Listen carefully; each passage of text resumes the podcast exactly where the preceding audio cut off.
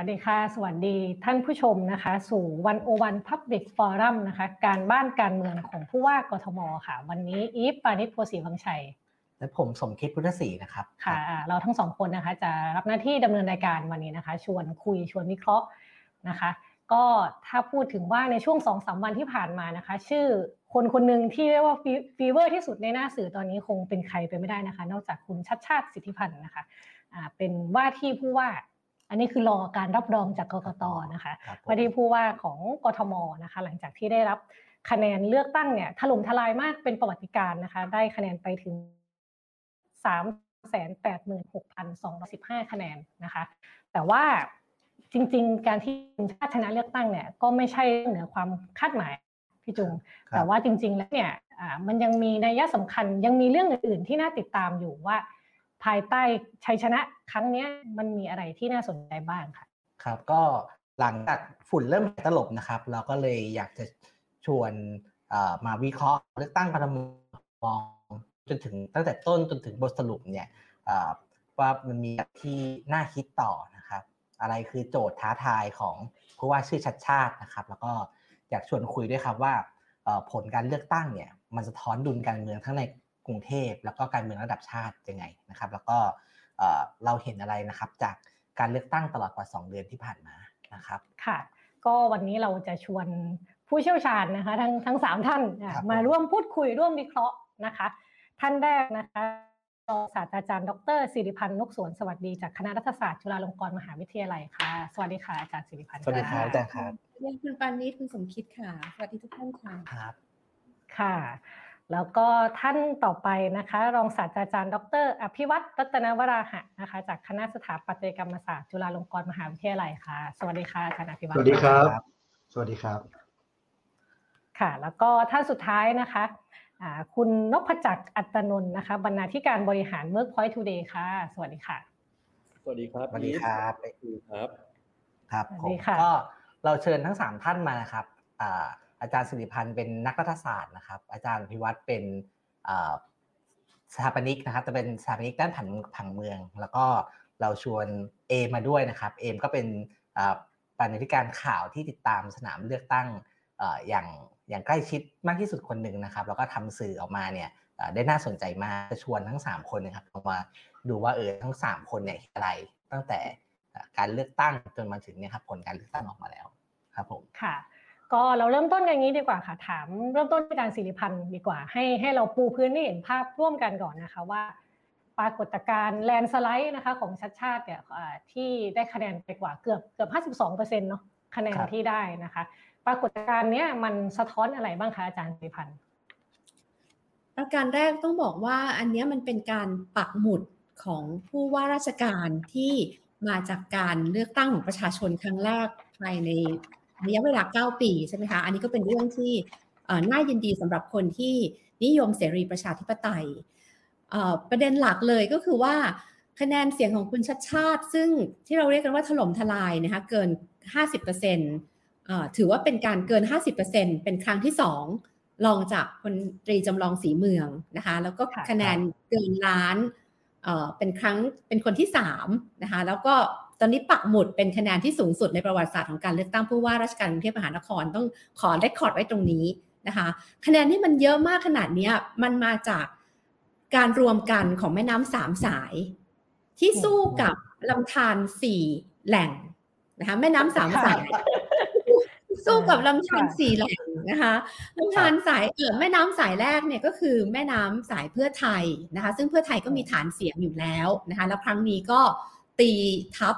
สอกอได้มา 20 นะคะ คิดว่า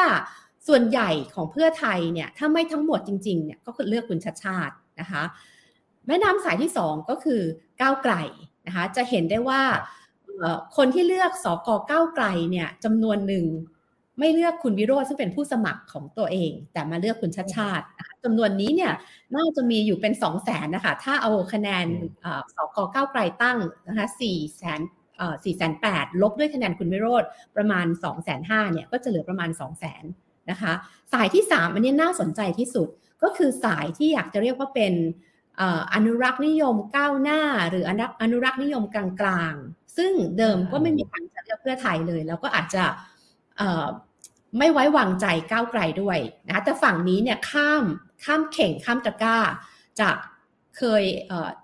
ชื่นชมรัฐบาลเดิมนะคะมามาเลือกให้คุณชัดชาติ อันนี้คือแม่น้ำสามสายนะคะ ส่วนลำธารสีแห่งเนี่ยก็คือพันธมิตรนะคะกปปส ประชาธิปัตย์แล้วก็พลังประชารัฐ ซึ่งเราก็จะเห็นความชัดเจนได้จากผู้ทรงความคิดผู้มีอิทธิพลทางความคิดที่ออกมาสนับสนุนผู้สมัครแต่ละท่านค่ะ ดังนั้นตรงนี้มันก็คือพอแม้จะช่วงหลังที่พยายามจะให้เทคะแนนให้ท่านใดท่านหนึ่ง ในฝั่งตรงกันข้ามเนี่ยนะคะคือหมายว่าเทคะแนนให้ฝั่งเดียวกันระหว่างพันธมิตรกปปสประชาธิปัตย์พลังประชารัฐมันถึงไม่สำเร็จนะคะแต่ต่อให้สำเร็จเนี่ยตอนนี้เรารู้ผลแล้วเราก็พูดได้แบบอย่างอย่างชัดเจนนะว่าต่อให้เทมาที่ใครสักคนใดคนหนึ่งก็ยังสู้คุณชัชชาติไม่ได้ครับอาจารย์ตามการเลือกตั้งมาตลอดเนี่ยเห็นคะแนนคุณชัชชาติได้เกือบเกือบหนึ่งล้านสี่แสนคะแนนเนี่ยแล้วก็เขียวทั้งแผ่นดินกรุงเทพเนี่ยอาจารย์เซอร์ไพรส์ไหมครับ มีทั้งเซอร์ไพรส์และไม่เซอร์ไพรส์คือต้องยอมรับจริงๆ เราคุยกันนะคะ คุณเอมเนาะตอนที่เราคุยกันในนอกรอบเนี่ย ก็คือเชื่อมาตลอดว่าคุณชาติชาติจะชนะ แล้วก็เชื่อด้วยว่าชนะขาดก็ยังพูดแบบนี้กับวงปิดที่คุย แต่ไม่ไม่ได้ต้องยอมรับว่าไม่คิดว่าคะแนนเนี่ย จะห่างมากขนาดนี้คือคิดว่าห่าง แต่คิดว่าอันดับสองเนี่ยสมมติคิดว่าคุณชัดชาติอาจจะได้ถึงเนี่ยล้านสามล้านสี่แต่คิดว่าอันดับสองอาจจะได้ถึงหกแสนแต่นี่อันดับสองเนี่ยได้แค่ประมาณสองแสนห้าอันนี้ต้องยอมรับว่าคาดไม่ถึงค่ะทีนี้อะไรเป็นปัจจัยที่ทำให้คุณชัดชาติได้คะแนนเยอะขนาดนี้แล้วก็คือที่ผ่านมาเนี่ยเราจะเห็นใช่ไหมครับว่าการเมืองไทยเนี่ยมันเป็นการเมืองที่มันแบ่งขั้วชัดเจน แต่ว่า คุณชาติชาติเนี่ยมีลักษณะที่พิเศษก็คือมีการข้ามขั้วกัน อาจารย์เห็นอาจารย์เห็นอะไรในในตัวคุณชาติชาติหรือว่าเห็นอะไรในในการเลือกตั้งรอบนี้ครับค่ะตรงนี้ต้องบอกว่ามันคือการทำงานร่วมกันของฐานเสียงเดิม ซึ่งก็คือฐานเสียงเพื่อไทยที่เนื่องจากเพื่อไทยไม่ได้ส่งด้วยนะคะ แล้วคุณชัดชาติลงสมัครในนามอิสระ ดังนั้นถ้าเราดูตามโพเนี่ยสมมติเราเชื่อโพเนี่ยคนกรุงเทพก็บอกเองอะค่ะว่า ไว้วางใจผู้สมัครอิสระมากกว่า ซึ่งอันนี้เป็นประเด็นที่ต้องต้องคุยกันในอนาคตนะคะว่า จริง ๆ ถ้าเรามองว่าการเมืองอไม่ว่าจะเป็นระดับชาติระดับท้องถิ่น ถ้ามันจะพัฒนาไปได้ดีเนี่ยมันควรจะต้องแอบอิงกับพักมากมากน้อยแค่ไหน เราจะสามารถสลัดทัศนคติที่ไม่ไว้วางใจพักการเมืองออกไปได้หรือเปล่านะคะ แต่เอาเอาประเด็นนี้ก่อน คือคุณชัดชาติก็เลือกยุทธศาสตร์ได้ถูกนะคะที่ที่จะสมัครอิสระเพื่อที่จะดึง คะแนนจากฝั่งอนุรักษนิยมกลางๆ มาโหวตให้ตัวเองได้ แต่ทั้งนี้เนี่ยต้องบอกว่าในอนาคตจะมีผู้สมัครที่จะใช้เทคนิคแบบนี้ยุทธศาสตร์แบบนี้สำเร็จหรือเปล่าเนี่ยก็คิดว่าไม่ง่าย เพราะทั้งหมดเนี่ยคิดว่าต้องให้เครดิตตัวคุณชัดชาติเองนะคะแล้วก็ทีมงานคุณชัดชาติด้วย ตัวคุณชัดชาติคืออะไร คุณชัดชาติเดินทุกตรอกออกทุกซอยอันนี้คือเรียบเทียบใช่ไหมคะมาสองปีเตรียมตัวพร้อมมากเป็นคนที่มีวิสัยทัศน์ มีความสามารถมีประสบการณ์ มีวิธีการครองตัวในระหว่างการหาเสียง แม้จะถูกโจมตีจากหลายฝ่ายในหลายเรื่อง ในจุดอ่อนที่ตัวเองมีเนี่ยก็สามารถครองตัวในการตอบโต้ได้อย่างนุ่มนวลนนะคะไม่สร้างความขัดแย้ง ไม่ขยี้ประเด็นแล้วเอา ประเด็นทางการเมืองมาเป็นมาเป็นผลประโยชน์ให้ตัวเองนะคะ อันนี้ก็คือคุณสมบัติที่คิดว่าถูกใจคนกรุงเทพ ก็คือคุณต้องเก่งคุณโปรไฟล์ดี ครอบครัวดี แต่คุณต้องอย่าโอ้อวดนะคะ ซึ่งคุณชัดชาติเนี่ยก็มีตรงนี้ชัดเจนนะคะแล้วจะเห็นได้ที่จะเห็นได้เนี่ยอยากยกตัวอย่าง 3 กรณี ก่อนโค้งสุดท้ายเนี่ยมีคนมาถามคุณชัดชาติว่า ถ้า ไม่ชนะเลือกตั้งจะไปทำอะไร คุณชาชาก็บอกว่าไม่ได้การเมืองแล้วล่ะนะคะคงไปทำอย่างอื่น แล้วก็บอกว่าประโยคอันนี้มันประทับใจสำหรับหลายคนก็คือ อย่าไปคิดว่าจะขาดเราไม่ได้ ไม่ใช่ว่าเราเราเนี่ยเก่งคนเดียวนะคะ ซึ่งอันนี้มันก็แบบเเหมือนจะบอกใครบางคนด้วยว่ามันมันควรจะต้องมีทางเลือกนะนะคะ อันนั้นก็เป็นประการหนึ่งประเด็นที่น่าสนใจมากก็คือปราศัยเมื่อประกาศผล อย่างอย่างไม่เป็นทางการแต่รู้ว่านำนำมากแล้วเนี่ยนะคะคุณชัดชาติพูดประโยคแรกเลยก็คือบอกว่า อันนี้ไม่ใช่ชัยชนะ แต่เป็นการรับคำสั่งคำสั่งของประชาชนให้ต้องไปทำงานนะคะอันนี้ก็คือพูดชัดเจนแล้วคุณชาติชาติก็ทำอย่างนั้นจริง ๆ วันรุ่งขึ้นไปตรวจครองราดพร้าวนี่นะคะ อีกประเด็นหนึ่งที่มันน่าสนใจคือตรงนี้ มีนักข่าวถามว่าคุณชาติชาติจะพูดอย่างไรกับคนที่ เลือกคุณชาติชาติ คุณชาติชาติบอกว่าขอพูดกับทั้งคนเลือกและคนไม่เลือกนักข่าวก็บอกว่าเอาพูดแต่คนเลือกก่อน แต่คุณชาติชาติบอกถ้าจะพูดก็ต้องพูดพร้อมกันทั้งคนเลือกและคนไม่เลือก ตรงนี้แหละมันเป็นแสดงให้เห็นถึงคุณสมบัติที่สำคัญของคุณชาติชาตินะคะว่าจะได้ผู้นำที่ไม่เอาประเด็นทางการเมืองมาใช้เพื่อ ประโยชน์ส่วนตัวหรือเพื่อมาขยี้แต่ว่าจะเป็นผู้นำสำหรับทุกคน อันนี้เป็นตัวอย่างที่ทำให้คุณชาติชาติถึงตอนนี้ทุกคนจะต้องมีรูปกับคุณชาติชาติแล้วก็โพสต์รูปคุณชาติชาติโชว์นะคะค่ะก็เป็นเนี่ยถือว่าเป็นคุณสมบัติที่ที่สามารถผสานทั้งประชาธิปไตยก้าวหน้านะคะแล้วก็อนุรักษ์นิยมเข้าไว้ด้วยกันได้ ประเด็นนี้ขอนิดเดียวค่ะว่า คือคุณชาติชาติในส่วนหนึ่งเนี่ยทั้งแบ็กกราวด์ทั้งบุคลิกหลาย ๆ อย่างเนี่ย มีความเป็นอนุรักษ์นิยมสูง แต่ว่าเป็นอนุรักษ์นิยมที่เคารพกติกาประชาธิปไตย และเข้ามาด้วยวิถีทางประชาธิปไตย ดังนั้นจริง ๆ แล้วเนี่ยที่มันน่าสนใจคือคนกรุงเทพจำนวนหนึ่งเนี่ยจริง ๆ แล้วที่เราบอกว่าอนุรักษ์นิยม จริง ๆ ไม่ชอบใช้คำนี้เลย เพราะคำว่าอนุรักษ์นิยมเนี่ยควรจะหมายถึงอนุรักษ์นิยมภายใต้ วิถีทางประชาธิปไตยนะคะไม่ใช่อนุรักษ์นิยมที่จะเอาธรรมเนียมปฏิบัติหรือการกติกาที่นอกเหนือจาก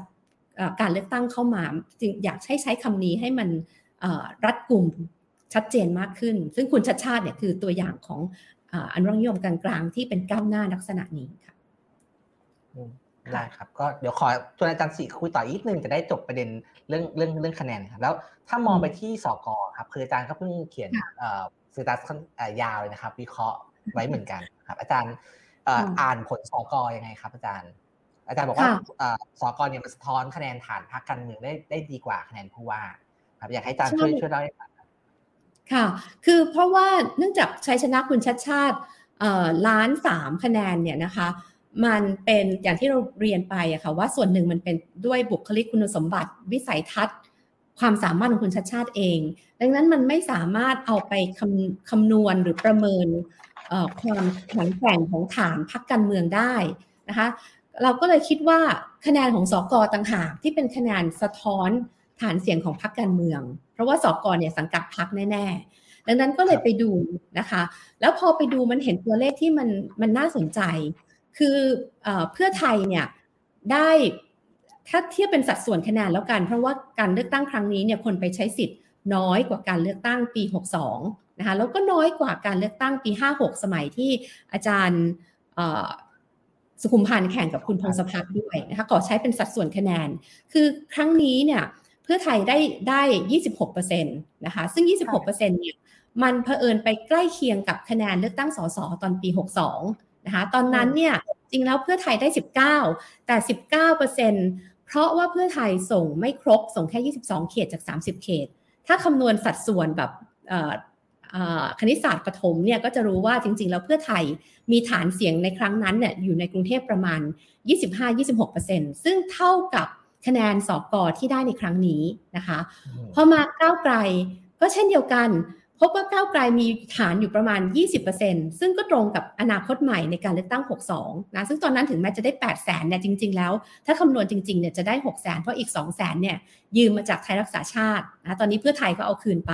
นะคะ แล้วอีกพักหนึ่งก็คือประชาธิปัตย์ประชาธิปัตย์ตอนปี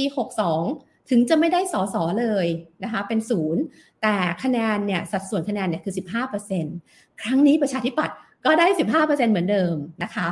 อันนี้เราถึงทำให้เห็นว่าเอาเข้าจริง ๆ แล้วคะแนนสอกรเนี่ยมันสะท้อนถึงฐานเสียงที่ค่อนข้างนิ่งนะคะเปลี่ยนแปลงน้อยมากสำหรับ 3พักหลักนี้นะคะสามพักที่มี ที่มีพื้นที่แข่งขันในกรุงเทพนะคะ แต่ทีนี้มันมีพักใหญ่อีกพักหนึ่งก็คือพลังประชารัฐนะคะพลังประชารัฐเดิมตอนปี 62 เนี่ยได้ประมาณ 25%ครั้งนี้สกพลังประชารัฐเหลือ 11%นะคะ หายไปเท่าไหร่นะคะที่เราคิดกัน 14หาย14%ขอบคุณว่าคุณปันนี่หายไป 14%นะคะ แต่โอเคถ้าเกิดเรามองแบบอารุ่มอร่วย แล้วก็คิดว่า 14%เนี่ยก็จะไปอยู่กับกลุ่มรักกรุงเทพ 8%นะคะแล้วก็ไปอยู่กับกลุ่มกล้าอีก 2%ดังนั้นหายไปเนี่ยก็คือประมาณ4%เพอเรามาคำนวณแบบนี้มันก็เราจะพออนุมานได้ค่ะว่าทางฝ่ายค้านในปัจจุบันเนี่ยมีคะแนนนิยมเพิ่มขึ้นมาประมาณ 3-4%นะคะแล้วก็ฝั่งรัฐบาลเองเนี่ยลดลงไปประมาณ 4%แต่ที่ลดมากเลยเนี่ยก็คือพลังประชารัฐเองนะคะถึงแม้จะได้สอกอมาสองท่านนะคะแต่ว่า คะแนนแต่ละเขตมันลดลงไปเยอะ อันนี้ก็จะเป็นจุดที่ทำให้เราพอประเมินได้ว่า ความเข้มแข็งความนิยมของพรรคการเมืองในขณะนี้เนี่ยอยู่ที่ตรงไหนครับครับผมผมสนใจตรงนี้นิดนึงครับอาจารย์พรรคประชาธิปัตย์พรรคประชาธิปัตย์เนี่ยอาจารย์บอกว่าฐานรวมๆเนี่ยเท่าเท่าเดิมนะครับสิบห้าเปอร์เซ็นต์แต่ถ้าดูรายเขตเนี่ยเขาได้สก.กลับกลับเข้ามาตัวเออเป็นการ return เป็นการ return กลับมาของประชาธิปัตย์หลังจากที่ไม่ได้สส.เลยเนี่ยอาจารย์มองเหมือนหรือต่างยังไงครับประเด็นนี้น่าสนใจมากค่ะคุณสมคิด คือ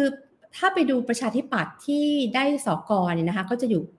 กรุงเทพชั้นใน แล้วก็ทางฝั่งทนนะคะ อย่างบางกอกน้อยบางกอกใหญ่ประเวศอะไรพวกนี้ ซึ่งตรงนี้เป็นฐานเสียงหลักของคุณอลงกรเออคุณครัมไพบูลนะคะ องอาจนะครับองอาจครัมไพบูลค่ะโดยแล้วถ้าถ้ามองแบบนี้เนี่ยมีเชื่อว่ามีแนวโน้มเป็นไปได้นะคะที่ประชาประชาธิปัตย์จะกลับมาทวงสสบางท่านนะคะ เพราะว่าอะไรเพราะว่า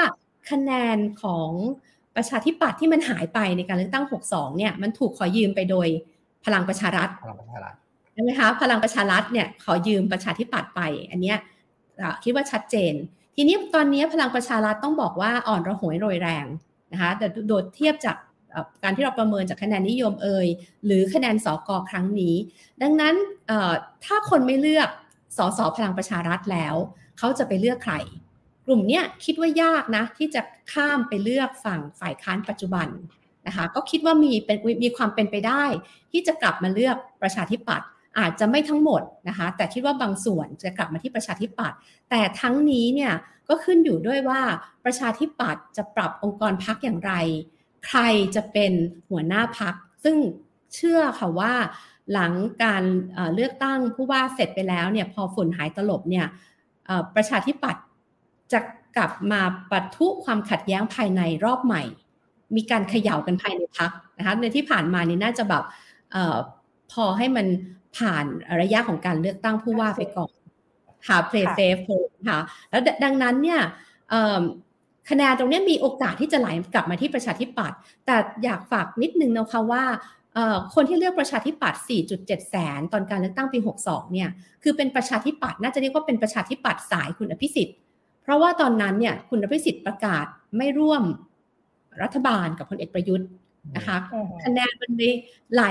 นี่คือที่ประชาธิปัตย์เคยมี 8-9 ล้านเนี่ยมันไหลไปหาพลังประชารัฐ แม้พลังประชารัฐได้ประมาณ7 9 0 0นะคะดังนั้นประชาธิปัตย์คอประชาธิปัตย์ที่อยู่ตรงนี้คือประชาธิปัตย์ที่เป็นต้องบอกว่าเหนียวแน่น แล้วก็อาจจะเป็นประชาธิปัตย์ที่ไม่เห็นด้วยกับจุดยืนที่จะไปร่วมกับพลังประชารัฐ หรือจะร่วมไม่ร่วมคือยังไงก็เลือกประชาธิปัตย์อันนี้ตรงนี้มันเหนียวแน่นอยู่ก็คือประมาณ 15%นะคะแล้วถ้ากลับมาได้เนี่ย อาจจะทั้งหมดหรือไม่ทั้งหมดอะไรก็แล้วแต่ แต่ว่าก็อยากจะให้กำลังใจคิดว่าประชาธิปัตย์น่าจะกลับมาทวงสอบางพื้นที่บางเขตได้ค่ะได้ครับนอกจากตัวเลขทางการเมืองแล้วนะคะ อีกประเด็นหนึ่งที่คนสนใจมากๆ ก็คือเรื่องนโยบายนะคะโดยเฉพาะนโยบายเรื่องเมืองเนี่ยอย่างที่เราจะเห็นว่าคิมคุณชาชาติตอนที่ขึ้นเวทีก็บอกว่าให้ข้าราชการกทมเนี่ยให้ไปอ่านนโยบายสองนโยบายของคุณชาชาตินะคะ ก็ นโยบายก็เป็นอีกหนึ่งประเด็นที่ผู้สมัครหลายท่านก็ชูให้เห็นนะคะเรียกว่าเป็นการแข่งขันเชิงนโยบายเรื่องเมืองเลยนะคะ ก็เลยอยากจะชวนอาจารย์อภิวัตรคุยประเด็นนี้ค่ะว่าอาจารย์อภิวัตเห็นอะไรในการเลือกตั้งครั้งนี้ แล้วก็ยิ่งโดยเฉพาะการแข่งขันกันนโยบายเรื่องเมืองอย่างเข้มข้นเนี่ยค่ะครับเอ่อก็ครั้งนี้สำหรับผมเลยเนี่ยในฐานะที่เป็นคนที่สอนด้านผังเมืองอยู่ที่จุฬาเนี่ย เราก็ค่อนข้างจะตื่นเต้นนะครับ ไม่ใช่เฉพาะเพียงแค่จากมุมมองของคนทำวิจัยแล้วก็สอนเรื่องนี้ แต่ว่าในฐานะที่มีลูกศิษย์ลูกหาออกไปร่วมนะครับในแคมเปญของผู้สมัครหลาย ๆ ท่านนะครับ เราก็เห็นเลยว่ามันมีมันมีเหมือนกับเป็นแพลตฟอร์มของนโยบายที่ชัดขึ้นนะครับเปรียบเทียบระหว่าง ผู้สมัครนะครับอย่างน้อย 4-5หท่านนะครับเห็นเห็นค่อนข้างชัดเลยจากมุมมองของทางด้านเมืองเนี่ยนะครับคือคือบางท่านเนี่ยก็ยังมีความจะใช้คำว่าดั้งเดิมนิดนึงในประเด็นของนโยบายที่นำเสนอในเรื่องของการพัฒนาแล้วก็บริหารจัดการเมือง อย่างเช่น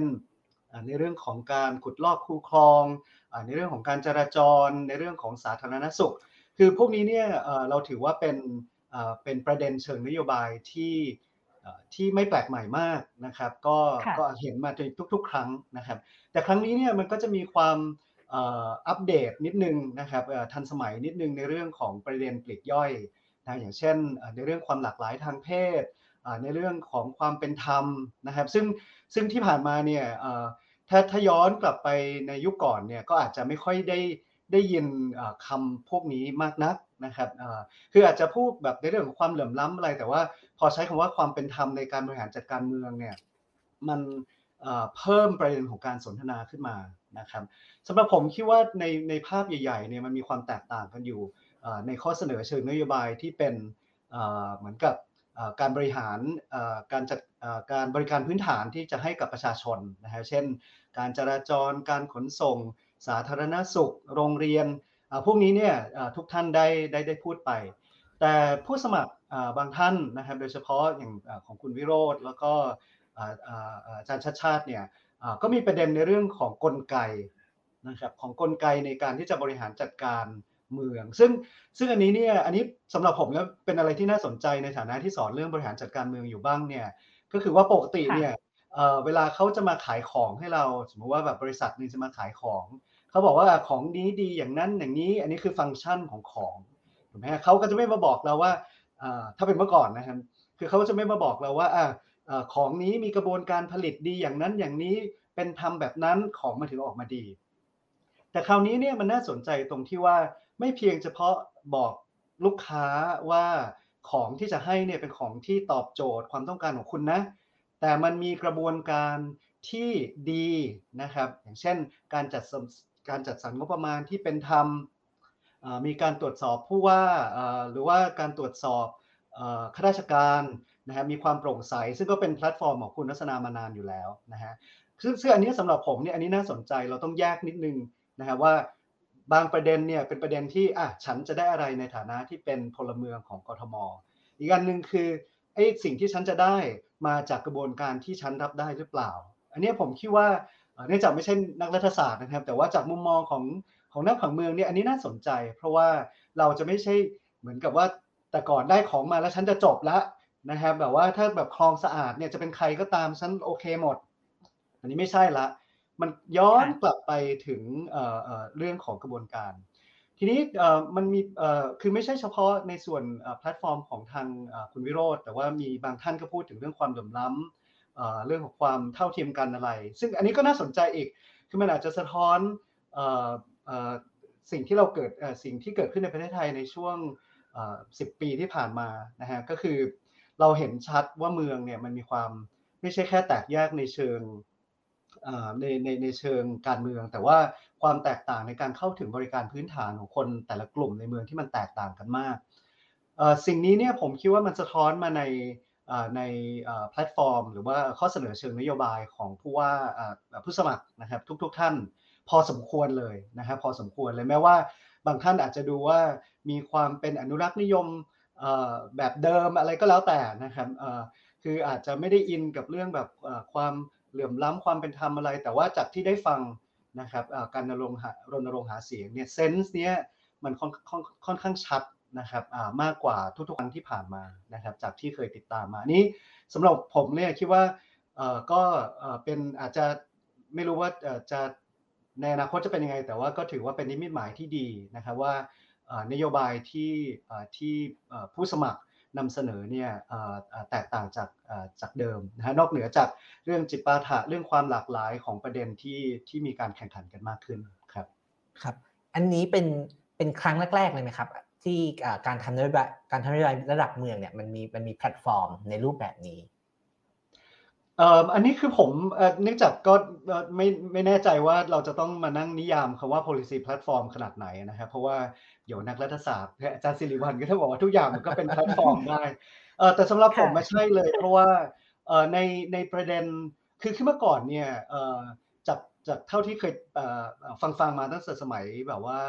คุณจำลองนะครับ คือคือลักษณะของการเสนอทางออกเนี่ยโดยคือคือจะเริ่มจากปัญหาก่อน เช่นรถติดเราจะแก้รถติดน้ำเสียเราจะทำให้น้ำสะอาดขึ้นนะครับ อันนี้คือคือคือปกติเนี่ยก็จะบอกว่าปัญหามันคืออะไร แล้วเราจะแก้ปัญหานั้นได้ยังไง แต่คราวนี้เนี่ยผมมีความรู้สึกว่ามันมันมีความเชื่อมโยงของปัญหามากขึ้นนะครับ มันไม่ใช่แค่บอกว่ารถติดเราจะแก้รถติดนะ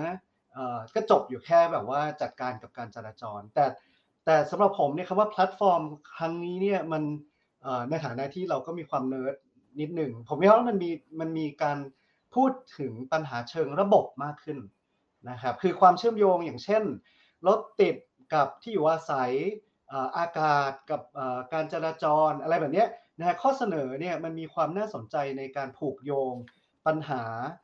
เชิงระบบ มากขึ้นของกรุงเทพมหานครนะฮะคือคืออันนี้ผมคิดว่ามันเอ่อมันพูดถึง คือคือสำหรับผมแล้วมันเป็นเรื่องที่ที่ดีนะครับเพราะว่ามันจะไม่ใช่แค่บอกว่าอะเราจะแก้ไขปัญหารถติดภายในเวลา 3 เดือน 6 เดือน แต่เราไม่ได้พูดถึงตำแหน่งที่อยู่อาศัยของชนชั้นกลางนะครับเราจะพูดถึงการแก้ไขปัญหาสลัมนะครับชุมชนแออัดแต่ไม่พูดถึง เรื่องของรายได้เรื่องของฐานเศรษฐกิจอะไรแบบนี้นะเมื่อก่อนมันจะไม่ไม่มีการผสมผสานประเด็นเชิงนโยบายแบบนี้ ครั้งนี้เนี่ยผมคิดว่าถ้าจะใช้คำว่าแพลตฟอร์ม ก็คือน่าจะเป็นแพลตฟอร์มที่เริ่มเห็นความผูกโยงในเชิงระบบมากขึ้นครับค่ะ อาจารย์คะคุณคุณชัดชาติเนี่ยเขาทำนโยบายทั้งหมด 214 นโยบายนะคะ ทีนี้ถ้าชวนอาจารย์ที่เชี่ยวชาญเรื่องเมืองเนี่ย ชวนคิดนโยบายที่ 215 216 อะไรเงี้ย อยากจะเสริมไปอาจารย์มีนโยบายอะไร ที่คิดว่าคุณชัดชาติยังไม่ได้คิดแล้วน่าทำบ้างไหมคะคือคือผมพอเออคือคือก็ก็เคยเปิดเปิดผ่านอ่านนะครับแล้วก็เอ่อพอทางวันโอวันส่งโจทย์มาให้เนี่ยผมนี่ต้องรีบเมื่อวานซืนนี่ต้องรีบกลับไปอ่านโอ้โหมีอะไรบ้างเนี่ยสองร้อยสิบสี่อันแล้วผมจะเสนออะไรที่ที่แตกต่างจากเอ่อที่ทีมเขาเขาได้ทำไปแล้วบ้าง คือคือในเชิงรายละเอียดผมว่าก็ทางทีมคิดมาเยอะมากนะครับ ก็มีความละเอียดเลยแหละนะครับ แต่ว่าปัญหาในกรุงเทพสิ่งต่างๆ ที่คนเมืองต้องการเนี่ยมันไม่ได้จบที่ 214 อยู่แล้วล่ะนะฮะมันมีเยอะกว่านี้เยอะนะครับเขาอาจจะไม่ได้แคะรายละเอียดออกมาอีกเยอะแยะเต็มไปหมดนะครับผมคิดว่าอันนึงที่ถ้าถ้าผมจะเสนอเพิ่มนะครับ คงจะไม่ใช่ว่าเราคือคือคือเนื่องจาก ในในเชิงปัญหาของคนเมืองมันมีอยู่เยอะ เสนอไปเท่าไหร่มันก็คือมันไม่มีทางที่จะหมดนะฮะมันมีความปลิกย่อย แต่ผมคิดว่าอันนึงที่เขาอาจจะไม่ได้เสนอ ซึ่งก็ก็เป็นปกตินะครับเพราะว่าเวลาเราเสนอนโยบายให้กับผู้มีสิทธิ์ลงคะแนนเสียงเนี่ยก็คงไม่บอกในเชิงกลไกอะไรมาก แต่ผมคิดว่าสิ่งหนึ่ง ที่อย่างสโลแกนของอาจารย์ชาชาติก็คือเมืองน่าอยู่ใช่ไหมครับอันนี้ก็บอกว่าเราจะน่าอยู่ได้ยังไงนี่ผมโอเคแต่ผมคิดว่าเชิงนโยบายที่ทางทีมคงจะต้องคิดต่อ แล้วผมคิดว่าเขาคงต้องคิดอยู่แล้วก็คือว่าในเชิงกลไกเนี่ยนะครับที่จะทำให้ 214 นโยบายที่เสนอมาเนี่ยทำได้จริงเนี่ยนโยบายมันจะในนโยบายในเชิงกลไกมีอะไรบ้างนะครับ อันนี้ก็ คงจะเขาคงไม่ต้องเสนอในเว็บไซต์นะครับเพราะว่าเนื่องจากพวกเราก็เป็นอาจารย์เราเราได้แต่พูดเนาะเราทำไม่เป็น เราก็เลยมาเป็นอาจารย์นะฮะแต่ว่ากลไกนี่มันค่อนข้างจะสำคัญตรงที่ว่าหลาย ๆ อย่างอย่างเช่น นโยบายที่เรื่องเกี่ยวกับรถเมย์อย่างเงี้ยนะฮะที่ทั้งทีมทีมอาจารย์ชาติชาติต้องบอกว่าว่าที่ผู้ว่าชาติชาติเสนอไว้อย่างเช่นแบบ อันนึงที่พูดถึงรถเมย์จะเป็นของกทมแบบนี้โหนี่เรื่องใหญ่มาก นะครับผมตามไปอ่าน คือก็ก็เคยอ่านผ่านตาแล้วก็กลับไปอ่านอีกทีโหนี่คือเรื่องใหญ่มากเลยนะ เพราะว่าการที่จะให้รถเมย์บริหารจัดการแล้วก็ดำเนินการโดยกทมเนี่ยมันมีนัยยะในเชิงองค์กร แล้วก็มีนัยยะในเชิงงบประมาณนะครับของกทมค่อนข้างค่อนข้างใหญ่มากนะครับถ้าคือเราก็ทราบกันดีว่าตอนนี้รถเมย์ก็ก็วิ่งโดยมากก็คือด้วยขอสของขสมกนะฮะไม่ว่า ทางกรมการขนส่งทางบกเนี่ยจะเป็นคนกำกับก็ตาม ทีนี้ถ้าบอกว่ารถเมย์จะเป็นของกทมเนี่ยในเชิงนโยบายเนี่ยผมคิดว่ามันจะต้องพูดถึงแล้วว่าต่อจากนี้ไปเนี่ยกรุงเทพมหานครในฐานะที่เป็นองค์กรปกครองส่วนท้องถิ่นเนี่ยจะมีรูปแบบของการบริหารจัดการยังไงที่จะรับสิ่งที่เป็นการบริหารการบริการพื้นฐานที่ใหญ่ขนาดนี้นะครับ คือต้องเข้าใจว่ากรุงเทพมหานครเนี่ยไม่ได้มี บริการพื้นฐานอย่างเช่นไฟฟ้าเป็นของตัวเองประปาก็ไม่ใช่ของกทมเองถูกไหมฮะดังนั้นมีองค์กรอื่นจัดการให้ แต่พอเสนอว่ารถเมย์จะต้องดำเนินการโดยกทมเนี่ยโหนี่เรื่องเรื่องใหญ่มากในเชิงองค์กร ที่สำคัญอีกอันหนึ่งก็คือเรื่องเงินนะครับหลาย ๆ อย่างเนี่ยผมคิดว่านโยบายในเชิงกลไกนะครับที่ที่ทางทีมเสนอมาเนี่ยอย่างเช่น อันนึงก็น่าสนใจเช่นแบบให้ประชาชนสามารถประเมินผู้ว่าได้ประเมินผอเขตได้ อันนี้ผมโอเค ผมคิดว่าเป็นข้อเสนอที่ที่ดีแล้วก็ก็น่าสนใจ แต่ว่าถ้าจะไปถึงนโยบายในเชิงกลไกอันที่ 215 หรือมากกว่านั้นก็คือนโยบายด้านงบประมาณของกทมจะเอาอยัางไงนะครับ ในการที่จะจัดการกับ 214 ประเด็นต่างๆซึ่งหลาย ๆ อย่างเนี่ยนะครับสักประมาณ ร้อยห้าสิบร้อยหกสิบอาจจะใช้งบประมาณที่มีอยู่ในปัจจุบันได้นะครับ อย่างที่ทีมเสนอเป็น zero base budgeting อะไรต่างๆนี่ก็ก็โอเค แต่พอมันเป็นเรื่องใหญ่ ๆ อย่างเช่น เรื่องรถเมย์นะฮะเรื่องอย่างเช่น การบริหารจัดการสต็อกของบ้านเช่าอะไรแบบนี้นะครับพวกนี้เนี่ยจำเป็นที่จะต้องใช้เงินหลายอาจจะหมื่นล้านซะด้วยซ้ำซึ่งนั่นหมายความว่าสิ่งที่กทมจำเป็นจะต้องมีก็คือต้อง มีการระดมอาจจะใช้ว่าระดมทุนก็กระไรอยู่ แต่ว่าก็คืออย่างเช่นการออกพันธบัตรนะครับของท้องถิ่นนะซึ่งประเทศไทยเนี่ยไม่เคยทำกันมาก่อนแม้ว่าจะมีไอเดียนี้มาหลายนานพอสมควรแล้วนะครับยังไม่มีการยังไม่มีการคือมีการศึกษาแต่ว่ายังไม่มีการขับเคลื่อนอย่างจริงจังในการออกพันธบัตรเทศบาลนะครับไม่ว่าจะเป็นกรุงเทพหรือว่าที่อื่นก็ตาม ดังนั้นถ้าจะทำ งานในเชิงโครงสร้างนะครับโครงสร้างที่ดีนะฮะที่ที่ทางทีมเขาได้เสนอมาเนี่ยผมคิดว่าอันหนึ่งที่จะต้องเป็นโจทย์ใหญ่มากก็คือ ไม่ใช่แค่เส้นเลือดฝอยละนะฮะเพราะว่าเส้นเลือดฝอยเนี่ยทำได้นะครับแต่ละที่แต่ละที่แต่ว่าเส้นเลือดฝอยเนี่ยเอาเข้าจริง ๆ ต้องใช้เงินเยอะพอสมควรนะครับซึ่งผมคิดว่านี่น่าจะเป็นโจทย์ใหญ่ ถ้าจะให้ผมเสริมก็คือ 215 ก็คืออการศึกษาแล้วก็ แล้วก็หาวิธีการในการระดมทุนนะครับ ที่จะเพิ่มงบประมาณของกรุงเทพมหานครนะครับด้วยวิธีการอื่นที่ไม่ใช่แค่การเก็บภาษี แล้วก็การรับเงินอุดหนุนนะครับจากรัฐบาลกลางครับ ก็ตอนที่เห็นผลเลือกตั้งนะครับ ก็เออเราก็มีความหวังครับแต่พอพังอาจารย์ต้นแล้วก็ความหวังก็ลดลงนิดนึงไม่ดีครับเนี่ยเราต้องอยู่ได้ด้วยความหวัง เราอยู่มาตั้งสิบปีได้ไง ครับผม ทีนี้เดี๋ยวคุยอยากชวนคุยถึงอาจารย์เห็นความหวังนะครับเหมือนเหมือนที่คนคนจำนวนมากเห็น ว่ามีโอกาสที่จะเป็นไปได้ไหมภายใต้คะแนนเสียงที่ท่วมท้นแบบนี้จะเปลี่ยนเรื่องใหญ่ ๆ เรื่องที่แก้ปัญหาเชิงโครงสร้างอะไรมีมีมีโอกาสเป็นไปได้ไหมครับ ถ้ามองจากมุมของนักผังเมือง คือคือการที่ผมฟังแคมเปญการรณรงค์หาเสียงของหลาย ๆ ท่านในครั้งนี้เนี่ย คือจริงๆผมเป็นมีคนแบบเป็นโลกมนุษย์โลกสวยอยู่แล้วดังนั้นผมก็ต้องมีความหวังนะฮะคือคือสิบกว่าปีที่ผ่านมานี่อยู่ได้ยังไงในประเทศไทยนี่ก็ต้องมีความหวังถูกไหมฮะทั้งทั้งที่สามารถแบบว่าหนีไปอยู่ประเทศอื่นได้อะไรอย่างเงี้ยเรามีความหวังแหละนะเรายังถึงยังเรายังถึงเป็นอาจารย์สอนอะไรที่มันดูห่างไกลจากความเป็นจริงแต่ทีนี้ครั้งนี้เนี่ยสิ่งที่ทำให้ผมคิดว่ามันมันน่าจะมีความหวังอีกอันหนึ่งก็คือ แต่นี้อาจจะไม่ใช่เป็นโจทย์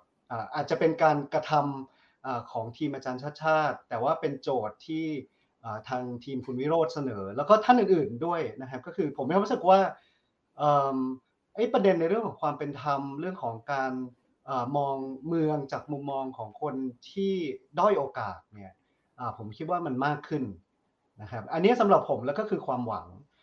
ส่วนในเรื่องของการเปลี่ยนแปลงเชิงโครงสร้างของโครงสร้างพื้นฐาน นะพวกแบบปรับปาไฟฟ้าอะไรเนี่ยผมไม่ค่อยหวังมากนะครับเพราะว่าอันนี้มัน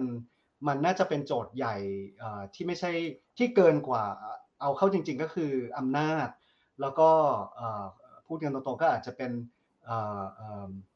หน้าที่ของผู้ว่าราชการในปัจจุบันซะด้วยซ้ำนะฮะเพราะว่าไอ้การเปลี่ยนแปลงเชิงโครงสร้างของเมืองเนี่ยอย่างเช่น การจะชิฟจากรถ รถยนต์ที่ใช้แบบแบบน้ำมันอยู่ไปเป็น EV เนี่ยนะฮะแม้ว่าทางทีมเขาจะเสนอแบบการสร้างอีโคซิสเต็มของ EV เลยต่างๆเนี่ยโหนี่มันเกินความสามารถของกรุงเทพมหานครในฐานะองค์กรปกครองส่วนท้องถิ่นมาก ดังนั้นความหวังที่จะได้จากจากทีมอาจารย์ชาชาติ ขอใช้ว่าทีมแล้วกันนะฮะคงจะไม่ใช่แค่ตัวตัวแกเอง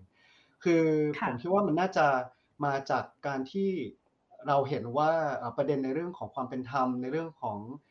การใช้ชีวิตของคนด้อยโอกาสในสังคมเนี่ยได้รับความสนใจมากขึ้นนะครับไม่ใช่แค่การแค่แก้ไขปัญหารถติด หรือว่าการทำให้น้ำมันไม่เสียนะคือมันมองคนคือประเด็นมันเป็นนโยบายที่มองคนมากขึ้น ในส่วนนี้ผมคิดว่าทำให้ผมรู้สึกว่ามันเป็นความหวังนะครับมากกว่าการเปลี่ยนแปลงเชิงโครงสร้างต่างๆนะครับ ทีนี้ ในด้านผังเมืองเนี่ยปกติเราก็จะสอนว่าแบบเออมันต้องต้องทำแบบโครงสร้างใหญ่ๆผมก็หวังว่านะครับถ้ามีชัดชาติสองนะครับน่าจะมีการเปลี่ยนแปลงเชิงโครงสร้างองค์กรของกทมนะครับก็อยากจะให้มีการผลักดันการเปลี่ยนแปลงเชิงองค์กรของกทม ซึ่งอันนี้แน่นอนก็เกินขอบเขตของผู้ว่าอยู่แล้วล่ะแต่ผู้ว่าก็น่าจะช่วยผลักดันตรงนั้นได้ว่าจะทำยังไงให้ ในเชิงรัฐประศาสนศาสตร์เนี่ยนะครับองค์กรของมหานครกรุงเทพเนี่ยไม่ใช่แค่กรุงเทพมหานครแต่มหานครกรุงเทพเนี่ยดีกว่าที่เป็นอยู่ในปัจจุบันนะครับนี่แต่อันนั้นน่าจะไปเป็นความหวังสำหรับชาติชาติสองแล้วกันครับค่ะค่ะ ก็เมื่อกี้เราได้ฟังความเห็นจากทั้งประเด็นทางการเมือง แล้วก็ทางเรื่องเมืองแล้วนะคะ เราไปทางเรื่องสื่อกันดีกว่านะคะ เพราะว่าช่วงที่ผ่านมาจะเห็นว่าสื่อออนไลน์นี่มีบทบาทสำคัญมาก แล้วก็ ผู้เราเห็นผู้ว่าผู้สมัครผู้ว่าหลายคนเนี่ยในมุมที่เราไม่เคยเห็น เพราะว่าสื่อออนไลน์เอาไปต้มยำทำแกงหลายอย่างนะคะ ก็นอกจากเรื่องนโยบายยังมียังมีเรื่องการออกสื่อนี่แหละ ที่การเลือกตั้งครั้งนี้เนี่ย โดดเด่นแล้วก็ถูกพูดถึงอย่างมากในสังคมนะคะ ก็เลยอยากจะชวนพี่เอมคุยเรื่องว่าเห็นอะไรที่น่าสนใจในการเลือกตั้งครั้งนี้บ้าง แล้วก็ในฐานะที่ทำสื่อออนไลน์เนี่ย เห็นปรากฏการณ์เรื่องผู้ว่ากับแพลตฟอร์มต่างๆยังไงบ้างครับ ก็เดี๋ยวขอต่อจากอาจารย์สิริพรรณเรื่องเรื่องผลเลือกตั้งรวมๆก่อนแล้วกันนะครับ คือขอคุยเรื่องการเมืองด้วย นิดนึงคือต้องยอมรับว่าเอาเอาตัวผู้ชนะก่อนว่าอาจารย์ชัชชาติเนี่ยเขาก็เป็นคนที่มี character พิเศษจริง ๆ คือมองว่าผลการเลือกตั้งครั้งนี้มันพิเศษจริง ๆ คือสำหรับเอ็มที่ตามการเมืองมาเนี่ยบุคลิกแบบนี้ก็คือโผล่มาแบบสิบปีครั้ง หมายถึงว่าถ้าเป็นเทรนด์มาก็คืออาจจะคุณทักษิณถัดมาก็อาจจะแบบคุณอภิสิทธิ์ แล้วก็มาเป็นคุณธนาธรแล้วก็คุณชาชาติอะไรเงี้ยครับเออถ้าโฟกัสที่ตัวอาจารย์ชาชาติเนี่ยก็คือว่าในที่คุยกันมาเมื่อกี้เนี่ยในความจริงแล้วเออเราก็มีความหวังว่าประเทศไทยเนี่ยคือโดยเอาจริงๆนะถ้าโดยศึกษาพื้นเพประวัติฐานความคิดวิธีการทำงานของอาจารย์ชาชาติเนี่ยนี่ควรจะเป็นแบบอย่างของอนุรักษ์นิยมด้วยซ้ำ คือคือถ้ากรอบการกรอบการเมืองแบบที่อยู่ในกติกาเนี่ยคือทุกคนมันควรจะอยู่ในกติกาอยู่แล้วใช่ไหมครับเนี่ยอาจารย์ชาชาเนี่ยคือโดยพื้นฐานครอบครัวแบ็กกราวด์การทำงานทุกอย่างวิธีคิดวิธีการนำเสนอตัวเองเนี่ยก็คือแบบอย่างของอนุรักษ์นิยมเลยฮะแต่ว่าประเด็นคือว่าการเมืองไทยนะมันมันผิดเพี้ยนมาเยอะมาก จนทำให้คนที่คนที่ควรจะเป็นแบบอย่างของอนุรักษ์นิยมเนี่ยถูกถีบออกมาอยู่ฝ่าย ประชาธิปไตย ซึ่งตรงนี้มันเป็นส่วนที่ฝั่งอนุรักษ์นิยมจริง ๆ เนี่ยจะต้องตระหนักแล้วก็ก็ต้องคิดอย่างจริงจังว่าว่าคุณยิ่งทำให้ทุกอย่างมันผิดเพี้ยนเนี่ยตัวคุณเองนี่แหละก็จะก็จะยิ่งลำบากขึ้นนะฮะอันนี้อันนี้คือตัวของอาจารย์สุภาพที่ที่พูดอย่างนี้เนี่ยเพราะว่าเราเราศึกษาคะแนนการเลือกตั้งครั้งนี้เนี่ยมันมันแลนสไลด์เนี่ยมันเพราะอาจารย์ชาติเขามีคุณสมบัติแบบที่อนุรักษ์นิยมเดิมเนี่ย ชื่นชอบอยู่ในตัวเองครบถ้วนนะเรื่อง family value เรื่องคุณค่าของความการเป็นคุณพ่อที่รักลูกมากความเป็นสามีที่ที่ดีครบถ้วน คุณค่าเรื่องการทำงานหนักเเรื่องการการเป็นนักประสาน การมองโลกในแง่บวกอะไรต่างๆ พวกนี้มันเป็นสิ่งที่ถ้าย้อนไป 10 ปีที่แล้วเนี่ยก็เป็นสิ่งที่พวกคุณคาดหวังจากผู้นำ คนที่อยู่ในใจของคุณนะครับ ซึ่งเนี่ยเป็นคนคนแบบคนที่คุณรักเลย ซึ่งอาจารย์ชาชาติเนี่ยพอโผล่มามันก็เลยสามารถไปล้วงคะแนนจากตรงนั้นตรงนี้อย่างนิดอย่างละหน่อยเออคือคือคือฐานเสียงเนี่ยอย่างที่คุยกันมาอย่างกรุงเทพมหานครเนี่ยเป็นของตามทฤษฎีก็คือเป็นของประชาธิปัตย์เก้าแสนเป็นของเพื่อไทยเจ็ดแสนหรือแม้กระทั่งฐานเสียงเดิมเนี่ยที่แบ่งๆกันมาเนี่ยมันก็มีฐานเสียงเดิมอยู่แล้ว แต่ ผลเลือกตั้งเนี่ยของอาจารย์ชาชาเนี่ยคือมันแหลมขึ้นมาเลย เพราะว่าไปเหมือนไปหยิบมาจากก้อนนิดก้อนนี้มาห้าเปอร์เซ็นก้อนนี้มาห้าเปอร์เซ็นก้อนนี้มาห้าเปอร์เซ็นแล้วก็รวมกับมาที่ตัวเองจนมันทะลุมาที่ห้าสิบเปอร์เซ็นต์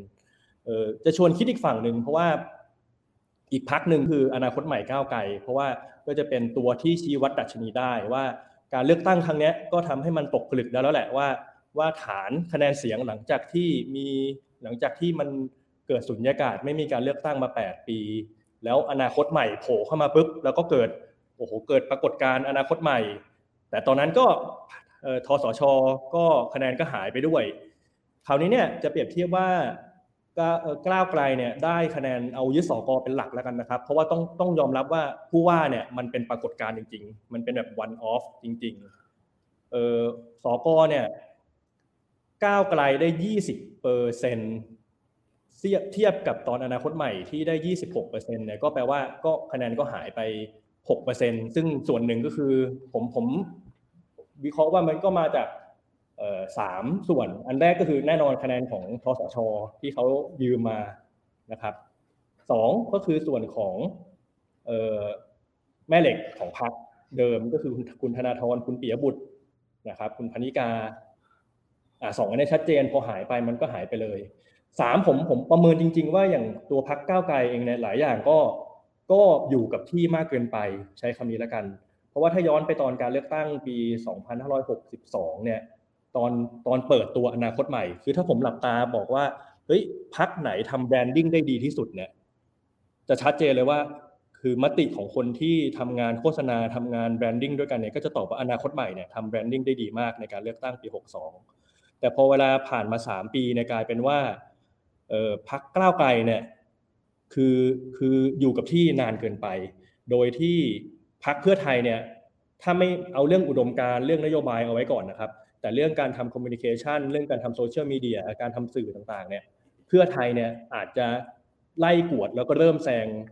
อนาคตใหม่เดิม ซึ่งตอนนี้เป็นก้าวไกลได้แล้ว ยังไม่นับคุณชัชชาติ ซึ่งเขาปิดทุกปิดทุกรูจริง ๆ คือครบ ทุกแพ็กเกจทั้ง product เองที่อาจารย์ชัดชาติเนี่ยก็เป็นคือทำงานเป็นอดีตรัฐมนตรีคมนาคมมา เป็นอาจารย์เอกชนเนี่ยก็ไปทำอสังหา ซึ่งทุกอย่างเนี่ยมัน surrounded กับธีมของการเป็นผู้ว่ามหานคร บวกกับลุกของตัวเองที่คือคนเป็นผู้ว่ามันก็ควรมีลักษณะเหมือนนายช่างอะคือเราคงไม่คาดหวังแบบลักษณะเป็นทนายความเป็นอย่างยกตัวอย่างนะครับแบบ อย่างเช่นอาจารย์ปิยบุตร คุณอภิสิทธิ์พวกนี้คือเราไม่ได้คาดหวังว่าจะจะมาเป็นผู้ว่า เพราะว่าโดย look ต่างๆมันไม่ใช่ แต่ว่าอาจารย์ชัชชาติรอบนี้โดย product ก็แข็งการโปรโมตตัวเอง การทำสื่อทุกอย่างแข็งหมด มันมันเลยมันเลยย้อนกลับมาที่เป็นโจทย์ของพรรคก้าวไกลว่าเฮ้ยเออคุณอาจจะอยู่กับที่นานเกินไปแล้วหรือเปล่าในเรื่องตรงนี้ อันนี้แชร์ขอจนเอ็มคุยต่อนิดนึงครับอาจารย์เอ็มพูดมันค่อนข้างน่าสนใจครับว่าจริง ๆ แล้วเนี่ย โดยคุณลักษณะของคุณชัชชาติเนี่ยเป็นแบบอย่างที่ดีของอนุรักษ์นิยมไทยใช่ไหมครับ แล้วก็เราก็จะเห็นด้วยว่าอาจารย์ชัชชาติเองก็ไม่ได้เขินที่จะ present คุณลักษณะเหล่านั้น การทำงานหนักการรักครอบครัว การมีจังหวะไนซิกมีกาลเทศะอะไรต่างๆเลยครับผมว่าอันนี้ก็เป็นเรื่องที่น่าสนใจมากเหมือนกันเพราะว่าหมายความว่าคือสังคมไทยโดยรวมเนี่ยก็อาจจะไม่ได้ คือจะมีความเป็นเป็นเป็นอนุยมอยู่คือยังยังยังให้ความสำคัญหรือให้คุณค่ากับสิ่งสิ่งนี้อยู่บอกอย่างนั้นได้ไหมครับ ใช่ครับก็คือผมย้ำมานานนะว่าสิบปีที่ผ่านมามันเพี้ยนมากครับ ประเทศไทยมันมันเพี้ยนมาก มันมันกฎกติกาต่างๆ การเลือกตั้งปีหกสองมันก็เพี้ยน มันเลยทำให้ทุกอย่างมันเพี้ยนมาเทเลนิดทีละหน่อย ทั้งที่ความจริงแล้วถ้าย้อนกลับไปเรื่องผลการเลือกตั้งมันก็ ถ้าปล่อยให้มันถ้ามันไม่มีเรื่อง 250 สว ไม่มีอะไรพวกนี้ทุกอย่างก็จะจะจะ make sense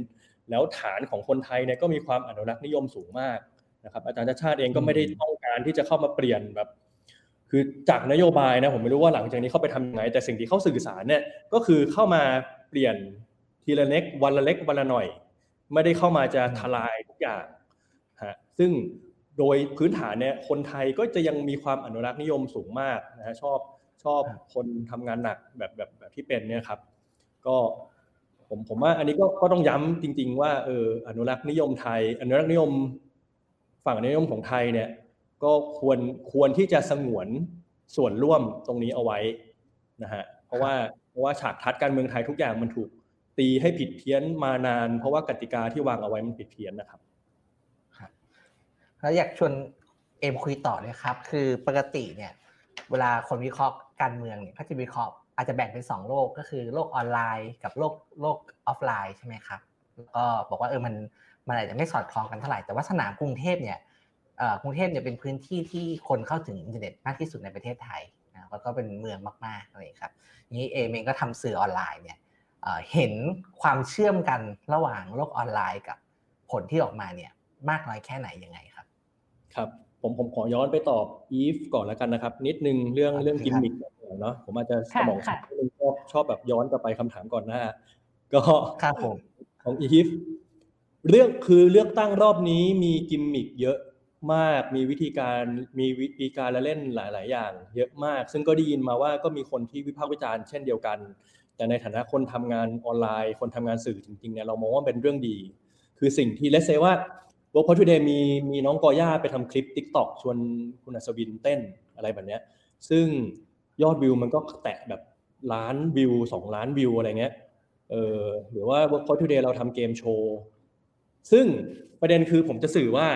คลิป TikTok พวกนี้มันไม่ได้มาทำมันไม่ได้มาแย่งแก่นสารเดิมที่มันควรมีเกี่ยวกับการเมือง แต่มันไปดึงความสนใจจากชาวบ้านที่ดูทิกตอกที่คนอื่นเต้น คือคือลักษ ณะการทำงานของสื่อยุคนี้เราต้องเราต้องมีเหยื่อที่ไปล่อให้คนเข้ามาสนใจ ก่อนที่จะเข้าไปโฟกัสแก่นสารของมันจริง ๆ ซึ่ง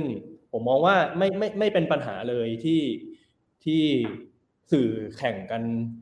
เรียกว่ามีมีมีทั้งไปกินข้าวกันว่าคนด้วยทำเกมโชว์คุณจอมขวัญเล่นโรเพลอะไรแบบนี้ย ยิ่งยิ่งถ้าคุณศึกษาอัลกอริทึมจริง ๆ ของ YouTube อะจะเข้าใจว่า ถ้าเกิดคุณคลิกไปหนึ่งหนึ่งวิดีโอของช่องใดช่องหนึ่ง มันจะเสิร์ฟวิดีโอต่อมาให้คุณเอง แปลว่าฝั่งคนทำสื่อเนี่ยถ้าทำอย่างฉลาดเนี่ยก็ควรจะมีคลิปอะไรสักอันหนึ่งเพื่อให้คนเนี่ยเข้าไปคลิกดู แบบคน mass mass เข้าไปคลิกดู หลังจากนั้นมันก็จะเสิร์ฟตัวนโยบายตัว hard talk เข้าไปเอง เหมือนที่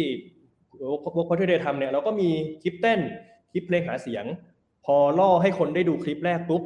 ก็จะมีโอกาสมากกว่า ที่เขาจะไปดูดีเบต ที่เขาจะไปดูตัวนโยบาย อันนี้เป็น nature ของสื่อออนไลน์ที่ที่เราก็ต้องแลกกันระหว่างการที่ยอมให้มีคลิปอะไรที่มันอาจจะวาไรตี้บ้าง แล้วผมมองว่ามันก็เป็นเรื่องดีด้วยซ้ำที่เราแข่งกันผลิตงานที่มันสร้างสรรค์ ทีนี้ในคำถามของจุงเรื่องออฟไลน์ออนไลน์ใช่ป่ะครับเออครับ หลักคือคือสิ่งสำคัญอย่างหนึ่งเนี่ยจะบอกว่าผมผมใช้คำว่า democratize ซึ่งคำนี้จะช่วยอธิบาย framework ในการอธิบายสิ่งต่างๆ ได้ดี เมื่อก่อนนี้เนี่ยมันคือสื่อมันมีความ centralize สูงมาก คือมันรวมกันอยู่ในทีวีหกช่อง แล้วก็หนังสือพิมพ์ไม่ไม่กี่เจ้า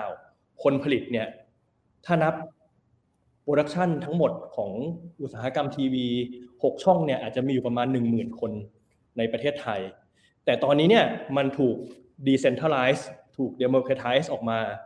ให้ทุกคนสามารถผลิตสื่อได้ แปลว่าจะเป็นชาวบ้านคุณทำ TikTok TikTok ในเมืองไทยเนี่ยโอ้โห Amazing มาก มีผมเข้าไปดูแล้วมีแบบชาวเผ่า ชาวเขาปากากยอทำคลิปตัวเอง ในกรุงเทพมีแก๊งหนึ่งทำทำท่าเป็นแก๊งยากูซ่า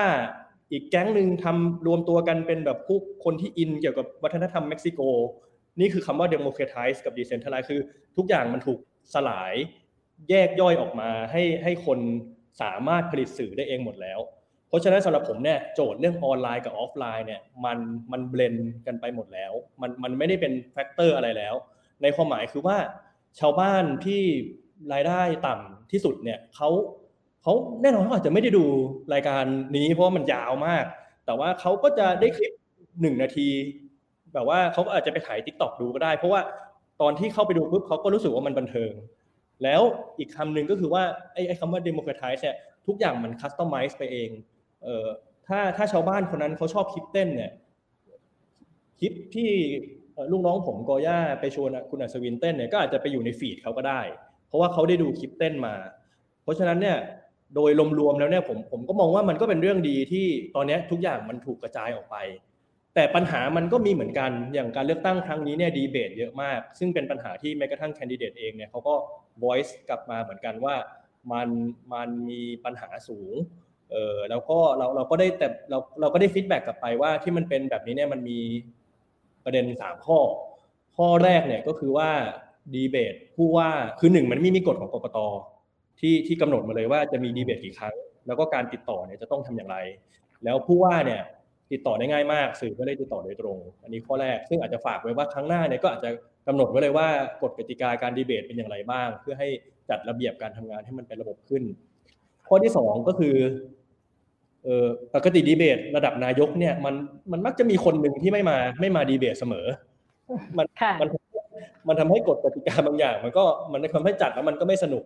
ข้อที่สามคือปกติเวลาเลือกตั้งใหญ่เนี่ยแต่ละพักจะส่งขุนพลดีเบตเนี่ยได้ห้าถึงสิบคน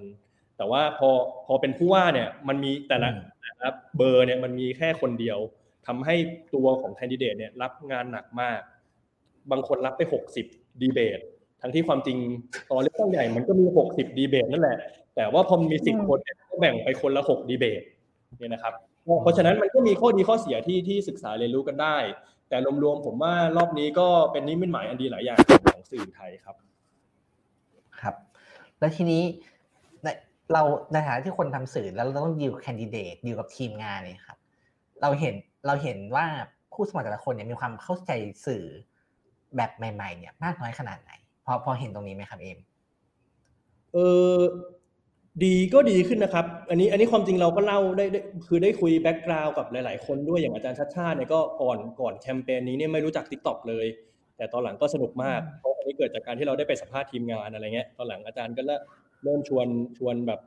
ชวนทีมงานมาถ่ายคลิปเองแล้วอะไรเงี้ยครับ ก็เดี๋ยวแม้กระทั่งคนอื่นๆเนี่ยแม้กระทั่งแม้กระทั่งอาจารย์คุณอัศวินเนี่ยก็ก็ถูกลากมาเต้น แล้วผมว่าทีมงานเขาก็เขาก็ศึกษาเขาก็ต้องดูตลอดเวลาอยู่แล้วนะฮะแล้วก็สื่อออนไลน์มันก็สำคัญมาก คือก็คนที่ชนะแลนสไลด์มีป้ายน้อยที่สุด อันนี้ก็ก็เป็นคำตอบในตนเองนะครับ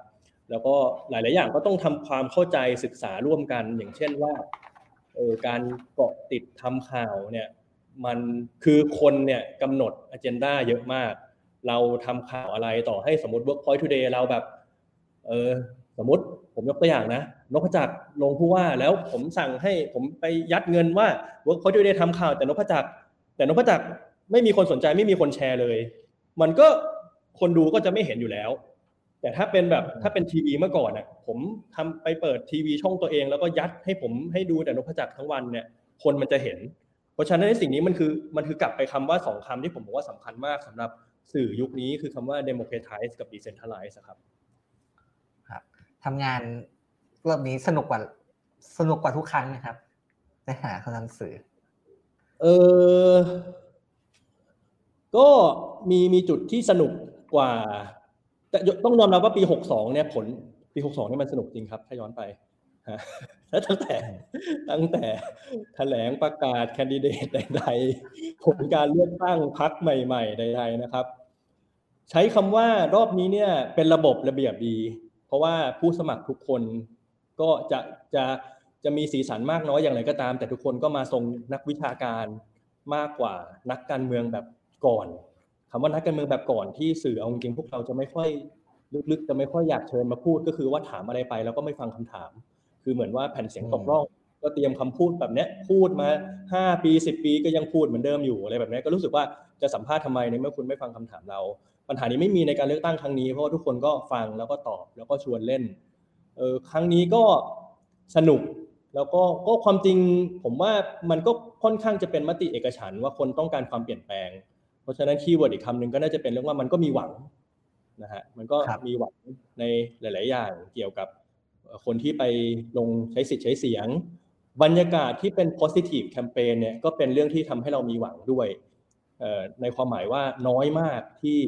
จะมีการว่าร้ายกันนะผมผมเคยคิดเพราะว่าราวกับว่าใครที่เริ่มว่าร้ายคนอื่นก่อนเนี่ยคนนั้นจะเป็นฝ่ายแพ้ คือเหมือนจ้องตาว่าเฮ้ยใคร เนี่ยต้องชมกันจนบางทีนะ ผมยังคิดอยู่ว่ามันมันโรแมนติกเกินไปหรือเปล่าด้วยซ้ำนะฮะค่ะคือมันเริ่มแบบคือคือถึงจุดหนึ่งเนี่ย มีคนทำมีมมีคนทำโค้ดอาจารย์ชัดชาติเนี่ย แทบจะเท่ากับโค้ดคำคมพี่เอ๋นุกรมแล้วอะคือแชร์กันเป็นแบบสร้างแรงบันดาลใจเป็นแบบมันระดับกันแล้วอะคือแบบโอ้จนจนมารู้สึกว่าเอ้ยสุดท้ายคุณดึงกลับมาในการเมืองมันก็เป็นเรื่องผลประโยชน์นะ เป็นเรื่องบัตรแบ่งแสง จัดสรรอำนาจอยู่ดีนะ เพราะฉะนั้นถึงจุดหนึ่งน้องๆ ต้องเข้าใจนะว่ามันจะไม่ได้โรแมนติกขนาดนั้นหรอกเออแล้วก็กระแสบางอย่างที่โดยเฉพาะสองสองวันสุดท้ายที่มีโค้ดของพรรคก้าวไกล แล้วก็ถูกวิจารณ์หนักเนี่ยผมก็เห็นแล้วก็แบบโอ้การเมืองณวันนี้นะ มันมันมาไกลมากระดับหนึ่งในเรื่องความโพสิทีฟของมันนะครับ มันมันดูมีความเป็นชนชั้นกลางเกินไปไหมครับ เลือกตั้งผู้ว่ากรุงเทพนี้ อืมโอ้พูดพูดยากเหมือนกันนะ คือต้องนิยามก่อนว่าชนชั้นกลางเนี่ยคือ คืออะไรแบบไหน แต่มันก็มีความเป็นกรุงเทพอะจริตแบบแบบกรุงเทพ ซึ่งก็ต้องรอดูการเลือกตั้งครั้งหน้า เพราะว่าถ้าจะไปเปรียบเทียบดูแล้ว ตอนนั้นอนาคตใหม่ ถ้าเกิดถ้าเกิดเรานิยามคำว่าชนชั้นกลางหรือว่าชนชั้นรากหญ้าในความในบริบทของการเมืองว่าเออนักการเมืองเนี่ยจะต้องเป็น เขาเรียกว่าอะไรวะนักเลงในความหมายที่ดีอะมีความเป็นบ้านใหญ่ มีความเป็นคนที่พึ่งพาอาศัยได้ อาจจะโผงผางไม่ได้พูดจาวิชาการเนี่ยตอนนั้นเนี่ยสามปีที่แล้วเทียบแล้วการเลือกตั้งทั้งประเทศเนี่ยอนาคตใหม่ก็ได้คะแนนเสียงมาเยอะ ทั้งที่ก็โดยตัวผู้สมัครเองเนี่ยก็มาจากส่วนกลางซะเยอะนะฮะแล้วก็ผู้สมัครที่ไปส่งลงตามสสจังหวัดต่างๆเนี่ยเป็นชนชั้นกลางซะเยอะเหมือนกัน เพราะฉะนั้นมันก็มันก็คงไอ้เจ้าโซเชียลมีเดียมันก็คงส่งผลเยอะนะครับ ครับผมค่ะก็อย่างที่พี่เอมบอกนะคะว่าการเลือกตั้งครั้งนี้เนี่ยมันมีการเปลี่ยนแปลงหลายอย่างนะคะรูปแบบบางทีก็โรแมนติก แล้วก็ผู้สมัครเนี่ยก็ได้กล้าทำอะไรที่เราไม่เคยเห็นมากขึ้นนะคะ ทีนี้ก็เลยคิดว่าการเลือกตั้งผู้ว่ากรุงเทพครั้งนี้น่าจะส่งผลต่อการเลือกตั้งระดับชาติ อยู่พอสมควรนะคะ ก็เลยอยากจะกลับมาชวนอาจารย์ศิริพันธ์คุยเรื่องผลจากการเลือกตั้งกทมเนี่ยคิดว่ารูปแบบหรือปรากฏการณ์ที่มันเกิดขึ้นเนี่ยจะส่งผลต่อการเมืองหรือรัฐบาลยังไงบ้างไหมคะในในการเมืองเลือกตั้งระดับประเทศเนี่ยเขาต้องปรับยุทธศาสตร์อะไรบ้างไหมเบื้องต้นค่ะขอขอบคุณทั้งอาจารย์อภิวัตรแล้วก็คุณเอมที่วิเคราะห์ได้ ถึงกลืนมากนะคะ เปิดมุมมองใหม่หลายประเด็นมาก ต้องต้องขอบพระคุณมากที่แลกเปลี่ยนกันนะคะส่วนกลับมาประเด็นประเด็นเรื่องอที่คุณอีฟถามว่าในแง่ของยุทธศาสตร์ใช่ไหมคะ ถ้าอย่างนั้นต้องขอขอต่อจากจากทั้งอาจารย์อภิวัตทั้งคุณเอมอะค่ะว่าในด้านหนึ่งเนี่ยการเลือกตั้งกรุงเทพ จะเอามาใช้เป็นโมเดลสำหรับจังหวัดอื่น ๆ ที่เหลือของประเทศไทย ได้ไม่ทั้งหมดนะคะได้บางส่วน เพราะว่าอย่างที่เราใช้กันน่ะคือจริตของคนเนี่ยก็จะต่างกันความต้องการนโยบายอะไรเนี่ยก็ก็จะต่างกันด้วย แต่สิ่งสิ่งหนึ่งที่คิดว่าเมื่อกี้เมื่อสักครู่คุณเอมพูดได้ชัดเจนก็คือว่าคุณภาพของการหาเสียงของผู้สมัครในครั้งนี้เนี่ยมันสามารถใช้เป็นบรรทัดฐานได้แน่ๆนะคะก็คือการหาเสียงที่เหมือนกับคนทานอาหารคลีนอะ่ะมันแทบจะมี อาหารพิษไขมันสิ่งปลอมแปลงปัดปนเปื้อนเนี่ยน้อยมาก ดังนั้นพอคนคนเสพคนดูเสพเข้าไปเนี่ย มันก็รู้สึกสบายใจมันนอนหลับขับถ่ายได้นะคะ ก็อยากจะให้ให้เห็นว่าการหาเสียงแบบไม่ต้องสัตว์โคลนใส่กันไม่ต้องใส่ลายป้ายสีเนี่ย มันก็ทำให้มีผู้ชนะที่ได้รับฉันทานุมัติที่ดีได้นะคะ ก็อยากจะให้จังหวัดอื่นได้ใช้ด้วย นะแต่ว่าถามว่าอย่างเมื่อกี้ที่ที่จุงถามค่ะว่ามันเป็นจริตของคนกรุงเทพโดยเฉพาะหรือเปล่าเนี่ย อันนี้บางทีมันก็มีส่วนเหมือนกัน ในต่างจังหวัดเนี่ยตัวอย่างที่อยากจะยกนิดหนึ่งเพิ่งนึกแวบขึ้นมาได้ การเลือกตั้งตอน 62 หรือแม้แต่ก่อนหน้านี้ถ้าจำไม่ผิดปี 54 เนี่ยป้ายหาเสียงเองในกรุงเทพกับต่างจังหวัดเนี่ยก็จะต่างกัน ผู้สมัครหลายพักในกรุงเทพ ป้ายหาเสียงเนี่ยจะใส่เสื้อเชิ้ตสีขาวหรือแต่งตัวที่จะเรียบง่ายมาก อ่า แต่พอออกต่างจังหวัดปุ๊บเนี่ย ต้องมีชุดข้าราชการ ต้องมีบ้างมีตรานะคะ อันนี้ความก็เป็นจะเป็นความคาดหวังที่มันต่างกัน แต่ไม่แน่ใจนะคะ อันนี้ต้องกลับไปถามคุณเอมว่า ทุกวันนี้ความคาดหวังหรือมุมมองของประชาชนที่มีต่อผู้สมัครเนี่ยมันเปลี่ยนไปหรือเปล่า เพราะการมีโซเชียลมีเดียเนี่ยในแง่หนึ่งมันก็มันก็ลดทอนความลดช่องว่างความความรสนิยมไปพอสมควรนะคะ ทีนี้ไม่แน่ใจว่าตีความคำถามคุณอิฟถูกไหม คือถ้าถ้าจะมองในแง่นี้เนี่ยสิ่งหนึ่งที่ที่กรุงเทพมหานครผลเลือกตั้งครั้งนี้มันสะท้อนได้นะคะ เอาในแง่การเมืองก่อนคืออมันสะท้อนแน่ๆค่ะว่า พลังประชารัฐในกรุงเทพเนี่ยมันมันอ่อนระหยโดยแรงอย่างที่บอก แต่ในต่างจังหวัด อันนี้ต้องขึ้นอยู่กับบ้านใหญ่ของพลังประชารัฐในแต่ละจังหวัดด้วย ขึ้นอยู่กับเอกภาพของพลังประชารัฐในวันนี้นะคะ ดังนั้นมันจะไม่ได้เป็นกระจกสะท้อนว่าโอบจังคะแนนของพลังประชารัฐในการเลือกตั้งครั้งหน้าเนี่ยมันจะลดลงมา 11%แต่ทั้งนี้เนี่ยมันก็ขึ้นอยู่อย่างที่บอกค่ะว่า พลังประชารัฐมันระสำระสายแค่ไหนนะอย่างวันนี้เราฟังข่าวพักเศรษฐกิจไทยของคุณธรรมนัฐอันนี้ก็เริ่มเริ่มมีต้องเลือกกรรมการบริหารพักใหม่แล้ว อันนี้มันไม่ง่ายนะคะดังนั้นผลเลือกตั้งกรุงเทพเนี่ยในแง่นี้มันไม่ได้เป็นภาพสะท้อนว่าผลเลือกตั้งที่จะเกิดขึ้นในปีนี้หรือปีหน้าจะเป็นแบบนี้ เพราะอันหนึ่งที่สำคัญที่สุดก็คือว่า พักการเมืองที่แข่งกันในกรุงเทพเนี่ยเราก็จะเห็นว่าก็ยังเป็นสามพักหลักก็คือเพื่อไทยก้าวไกลแล้วก็ประชาธิปัตย์นะคะแต่ในต่างจังหวัดอะมันจะมีมีพักการเมืองที่มีบ้านใหญ่เยอะๆ อย่างภูมิใจไทยใช่ไหมคะชาติไทยพัฒนานะคะหรือพักอื่นๆอย่างอะไรนะคะพักของคุณอุตมะอย่างเงี้ยจำชื่อไม่ได้ไทยสร้างเศรษฐกิจไทยไทยสร้างไทยเอาไทยสร้างไทยของคุณหญิงสุดารัตน์นะคะซึ่งมันมีคนไทยครับสร้างอนาคตไทยหรือในภาคใต้ก็มีประชาชาติเป็นต้น มีพักคุณเสรีพิสุทธิ์นะคะเสรีรวมไทย ดังนั้นการแข่งขันเนี่ยมันจะเข้มข้นขึ้น แล้วมันก็จะมีความเป็นภูมิภาคสูงในสังคมไทยนะคะพักที่เป็นภาคเหนือพักที่มีฐานเสียงในภาคเหนือภาคตะวันออกเฉียงเหนือพักที่มีฐานเสียงในภาคใต้ ดังนั้นในแง่นี้เนี่ยมันไม่ได้เป็นภาพ สะท้อนที่มันจะเอามาเป็นอะไรครับเป็นก๊อปปี้ได้อย่างทันทีทันใดนะคะ แต่สิ่งที่มันจะส่งผลที่มันจะส่งผลกระทบ ถามว่ามีไหมผลเลือกตั้งกรุงเทพครั้งนี้ มันมีแน่นอน อย่างน้อยที่สุดก็คือมันมีในเรื่องของจิตวิทยาขวัญกำลังใจนะครับกรุงเทพเนี่ยอาจจะไม่ใช่ต่างจังหวัดทั้งหมดอีก 76 จังหวัด แต่ว่ามันก็มีผล เพราะว่าเป็นที่รวมของคนจำนวนมาก นะคะแล้วก็ด้วยความที่ประเทศไทยมันเป็นเป็นจังหวัดโตเดี่ยวด้วยเมืองโตเดี่ยว ดังนั้นอพอพลังประชารัฐหายไปความนิยมหายไปค่อนข้างมากนะริบรีเต็มทีเนี่ยมันจะเกิดคำถามไปยังผู้สมัครพลังประชารัฐในจังหวัดอื่นๆ ว่ายังอยากจะสมัครภายใต้เสื้อพลังประชารัฐประชารัฐอยู่หรือเปล่า ยังขายได้ไหมนะคะ ดังนั้นไอ้แง่นี้แหละที่มันส่งผลต่อขวัญกำลังใจ ซึ่งอาจจะต้องไปประเมินอีกทีอะแต่ละจังหวัด นะคะแต่ว่าโดยภาพรวมเราคือคาดหวังไม่ได้ว่าพลังประชารัฐจะเป็นพักใหญ่อย่างที่เคยเป็นมาเหมือนในอดีตนะคะเหมือนในการเลือกตั้งปี 62 อันนี้คิดว่าเป็นไปได้ยากค่ะครับแล้วถ้ามองไปที่เพื่อไทยนะครับอาจารย์อาจารย์มองว่าเพื่อไทยเนี่ยในสนามกรุงเทพได้คะแนนเท่าเดิมนะครับประมาณ 25%ผลเลือกตั้งรอบนี้เนี่ยซึ่ง เขาจะปรับตัวยังไงเพราะที่ผ่านมาก็มีดีเบตด้วยเหมือนกันใช่ไหมครับมีเป็นประเด็นเหมือนกันว่าคุณชัดชาติเนี่ยเป็นอิสระจริงไหมหรือว่าโยงกับเพื่อไทย คะแนนของ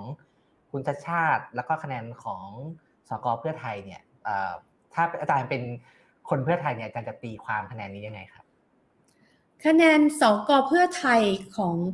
ของสกเพื่อไทยเนี่ยค่ะส่วนหนึ่งก็ต้องบอกว่าอย่างที่วิเคราะห์ไปแล้วนะคะส่วนหนึ่งเนี่ยมาจากนโยบายของ ภาพรวมของสอกอซึ่งเป็นพรรคเดียวที่มีนโยบายออกมาเป็นแพ็กเกจ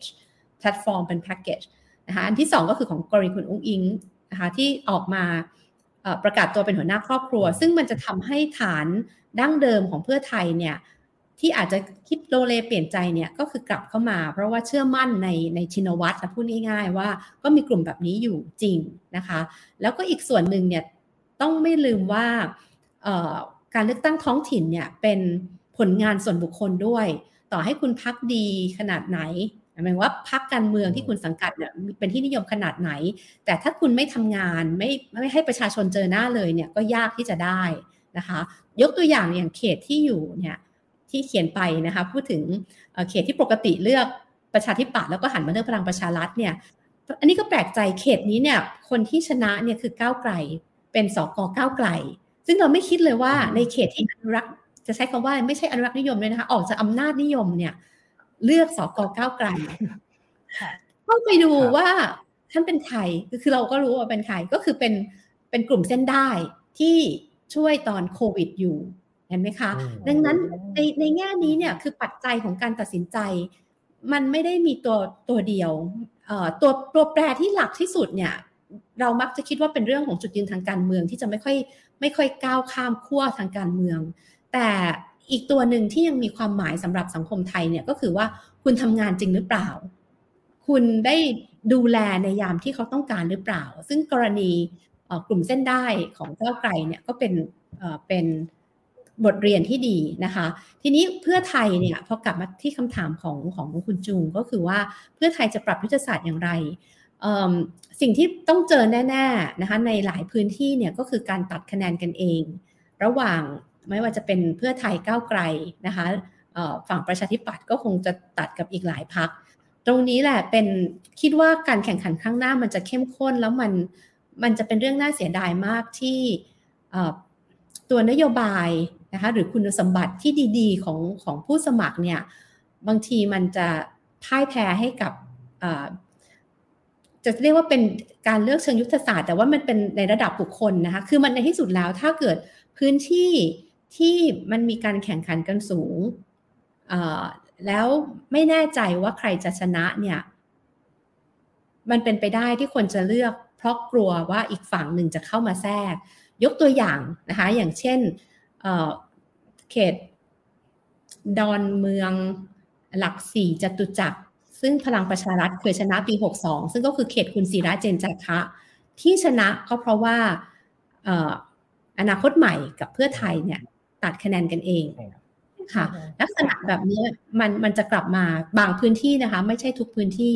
พอมันเป็นพื้นที่ที่มันมีเพื่อไทยก้าวไกลคะแนนใกล้เคียงกัน มันก็เป็นไปได้ที่อีกพักหนึ่งจะชนะได้ ทีนี้ยุทธศาสตร์ของเพื่อไทยโดยภาพรวมเนี่ยมันจะสอดคล้องไปกับตัวสูตรเลือกตั้งด้วยนะคะซึ่งตอนนี้เป็นบัตร 2 ใบแน่ ๆ แต่จะหารร้อยหาร 500 ก็ยังเป็นคำถามใหญ่ แต่โดยส่วนตัวคิดว่า จะให้ไปหาร500นี่คือการการบิดบิดคำยัตติของรัฐธรรมนูญแล้วล่ะนะคะแต่เราไม่รู้อะเมืองไทยมันสามารถอภินิหารทางกฎหมายเกิดขึ้นได้นะคะดังนั้นเพื่อไทยเนี่ยคงต้องใช้ยุทธศาสตร์3ยุทธสามยุทธศาสตร์หลัก ที่จะต้องดึงขึ้นดึงดึงฐานเสียงให้ได้หนึ่งคือต้องมีนโยบายที่โดนใจเหมือนกับเหมือนในอดีตนะคะอย่างเช่นสามสิบาทรักษาทุกโรคอันนี้มันมันอยู่ในใจแน่นะคะคนคน รักฝังใจอันนี้มีแน่ละแต่ว่ามันจะมีนโยบายอะไรใหม่ขึ้นมาไหมนะคะ อย่างครั้งที่แล้วเนี่ยจะยังไงก็ตามนะคะต้องบอกว่าพลังประชารัฐมีนโยบายที่น่าสนใจ ถึงแม้ว่าผ่านมาจะ 4 ปีเนี่ยหลายนโยบายพิสูจน์แล้วว่าไม่ได้ทำนะคะ แต่ว่าเพื่อไทยก็ต้องมาแข่งกันในพื้นที่ทางนโยบาย ซึ่งมันจะไม่ได้เป็นพื้นที่ของเพื่อไทยเหมือนในอดีต คือในอดีตย้อนกลับไปการเลือกตั้ง 4448 เนี่ยมันแทบไม่มีพรรคอื่นที่เสนอนโยบาย ที่เป็นรูปธรรมจับต้องได้เลยนะดังนั้นเพื่อไทยเป็นพระเอกอยู่คนเดียว อยู่ฝั่งเดียว ดังนั้นที่ผ่านมาเพื่อไทยจึงไม่ค่อยแคร์คนที่ไม่เลือกตัวเอง เพราะเชื่อว่าคนที่ซื้อนโยบายเพื่อไทยเนี่ยมันมีอยู่เยอะนะประชาธิปัตย์ภูมิใจไทยแต่ก่อนไม่ได้หาเสียงในเชิงนโยบาย แต่ตอนนี้ทุกพักรู้แล้วว่าอันนี้คือพื้นที่ที่ขาดไม่ได้ เลือกตั้งปี 62 ทุกพักมาพร้อมนโยบาย นะคะแถมบางพักก็จะมีลักษณะที่เรียกว่าเป็นนโยบายเดี่ยวๆ เด็ด ๆ อย่างเช่นภูมิใจไทยมีเรื่องกัญชาเป็นต้นอย่างเงี้ยนะคะ ดังนั้นพื้นที่นโยบายสำคัญ ประการที่สองก็คือ ผู้สมัครที่จะเป็นแคนดิเดตนายกมนตรี จริง ๆ แล้วประการที่สองเนี่ยสำคัญกว่าประการแรกด้วยซ้ำแคนดิเดตนายกมนตรีจะเป็นแม่เหล็กที่เป็นตัวตัดสินใจ ว่าจะได้คะแนนจากผู้สมัครแค่ไหน ซึ่งเพื่อไทยซึ่งด้วยความที่ รัฐธรรมนูญฉบับนี้เนี่ยเปิดโอกาสให้ให้เสนอได้สามชื่อ ซึ่งอันนี้มันจะทำให้เพื่อไทยมีความยืดหยุ่นมีมีพื้นที่ที่จะเล่นได้มาก อาจจะเสนอหนึ่งคนที่เป็นกุญซือทางเศรษฐกิจ เสนอคนที่สองนะคะ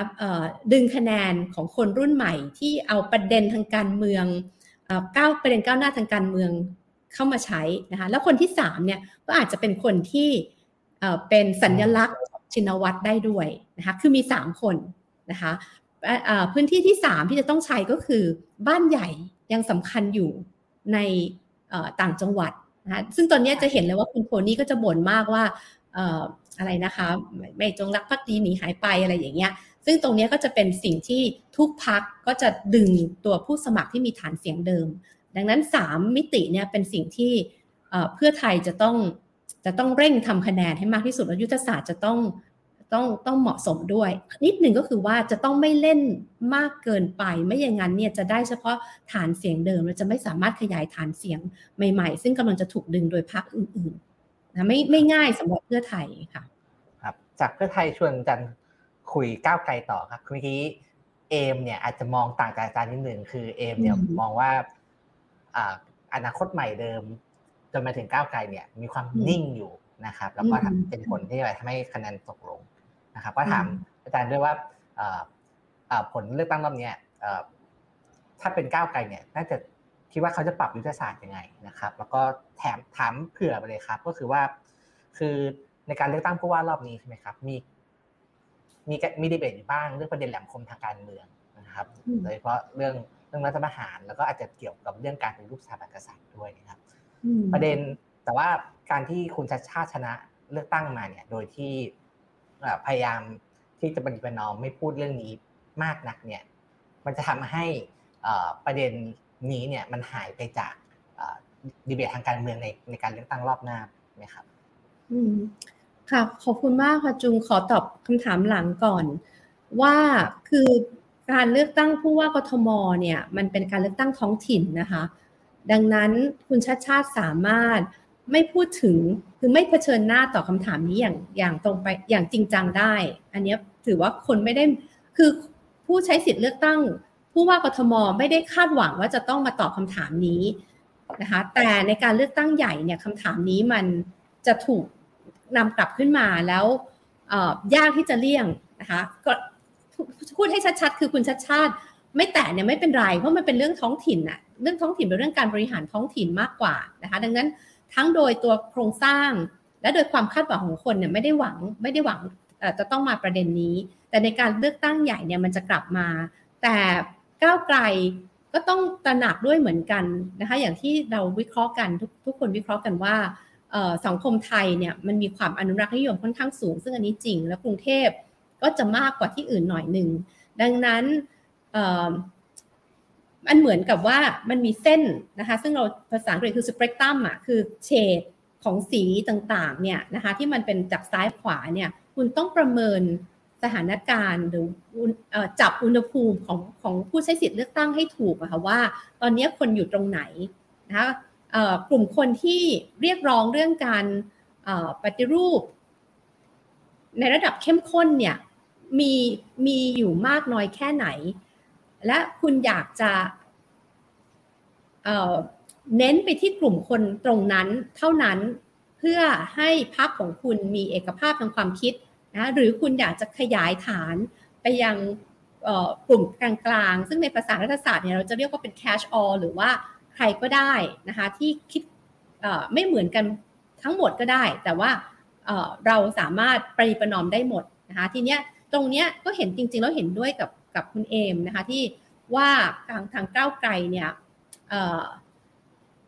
ดูเหมือนยังยังจะในในแง่หนึ่งเหมือนจะชัดเจนนะแต่อีกแง่หนึ่งเนี่ยมันเหมือนกับว่ายังอยู่ในระหว่างของการตัดสินใจที่จะชูประเด็นที่เป็นที่เป็นไฮไลท์หรือหรือหัวใจสำคัญของของพรรคจริง ๆ นะคะดังนั้นในแง่นี้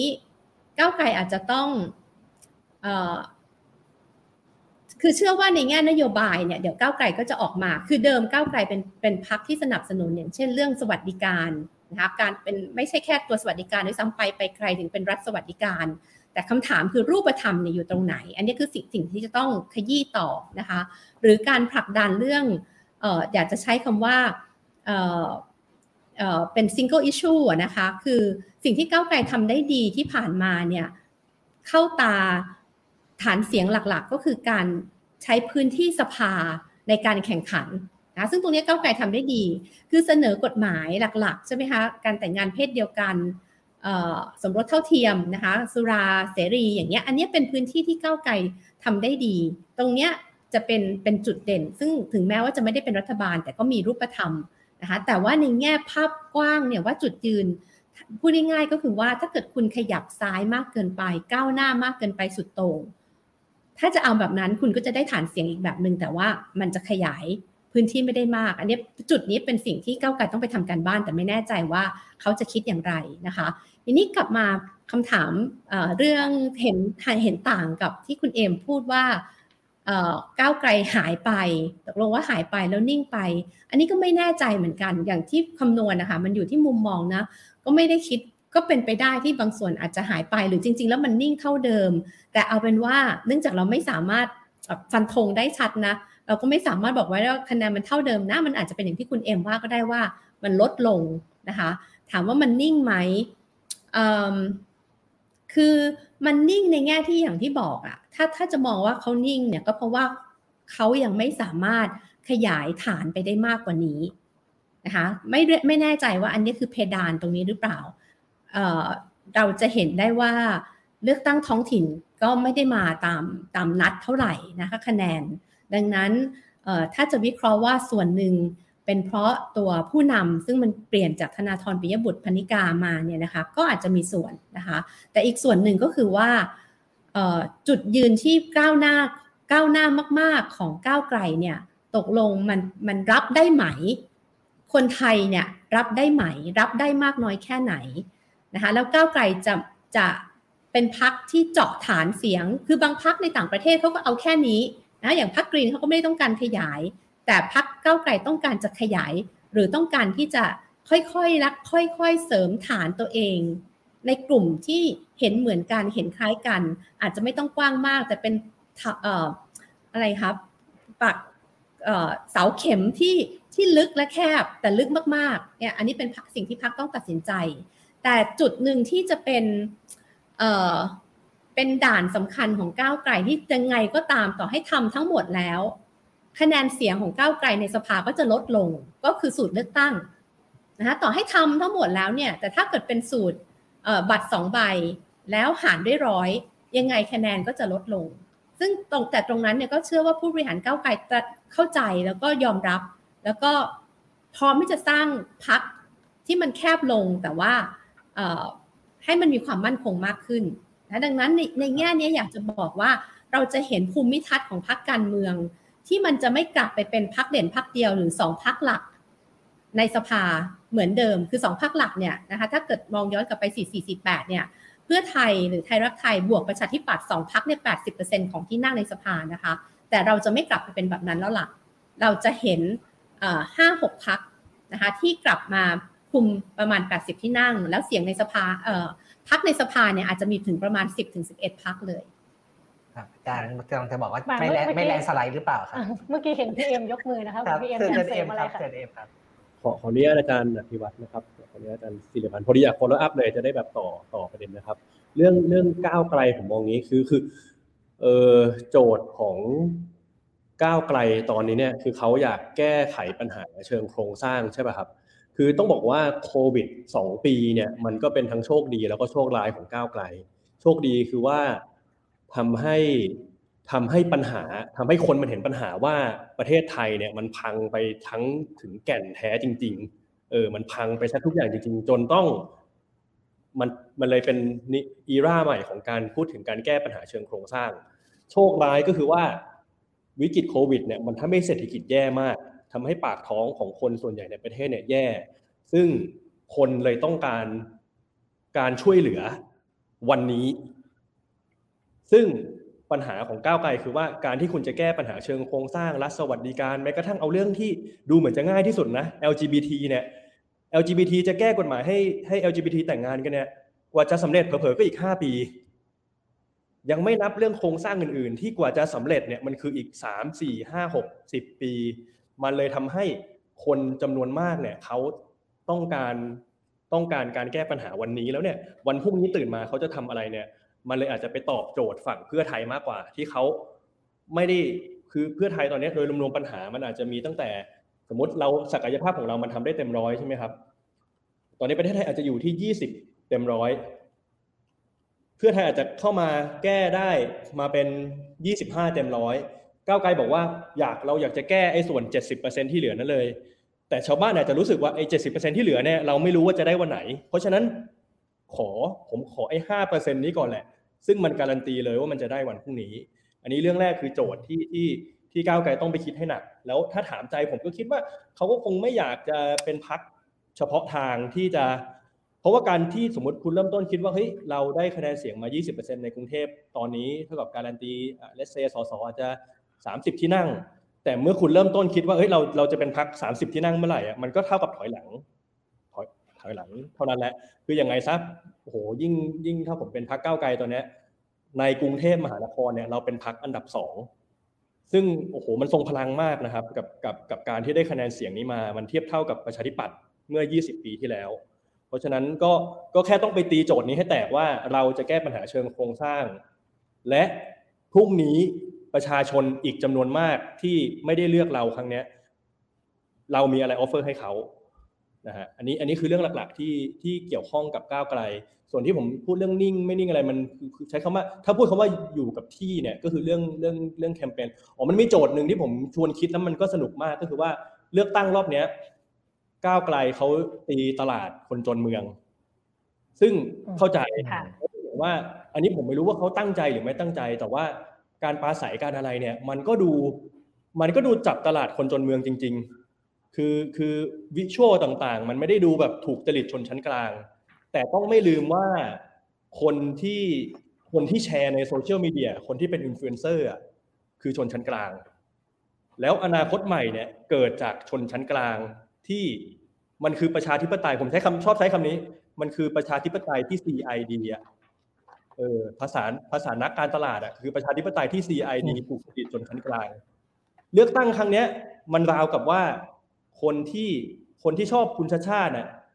ถูกกระแสว่ากูต้องเราต้องเชียร์เราต้องโพสเอออาจจะชอบ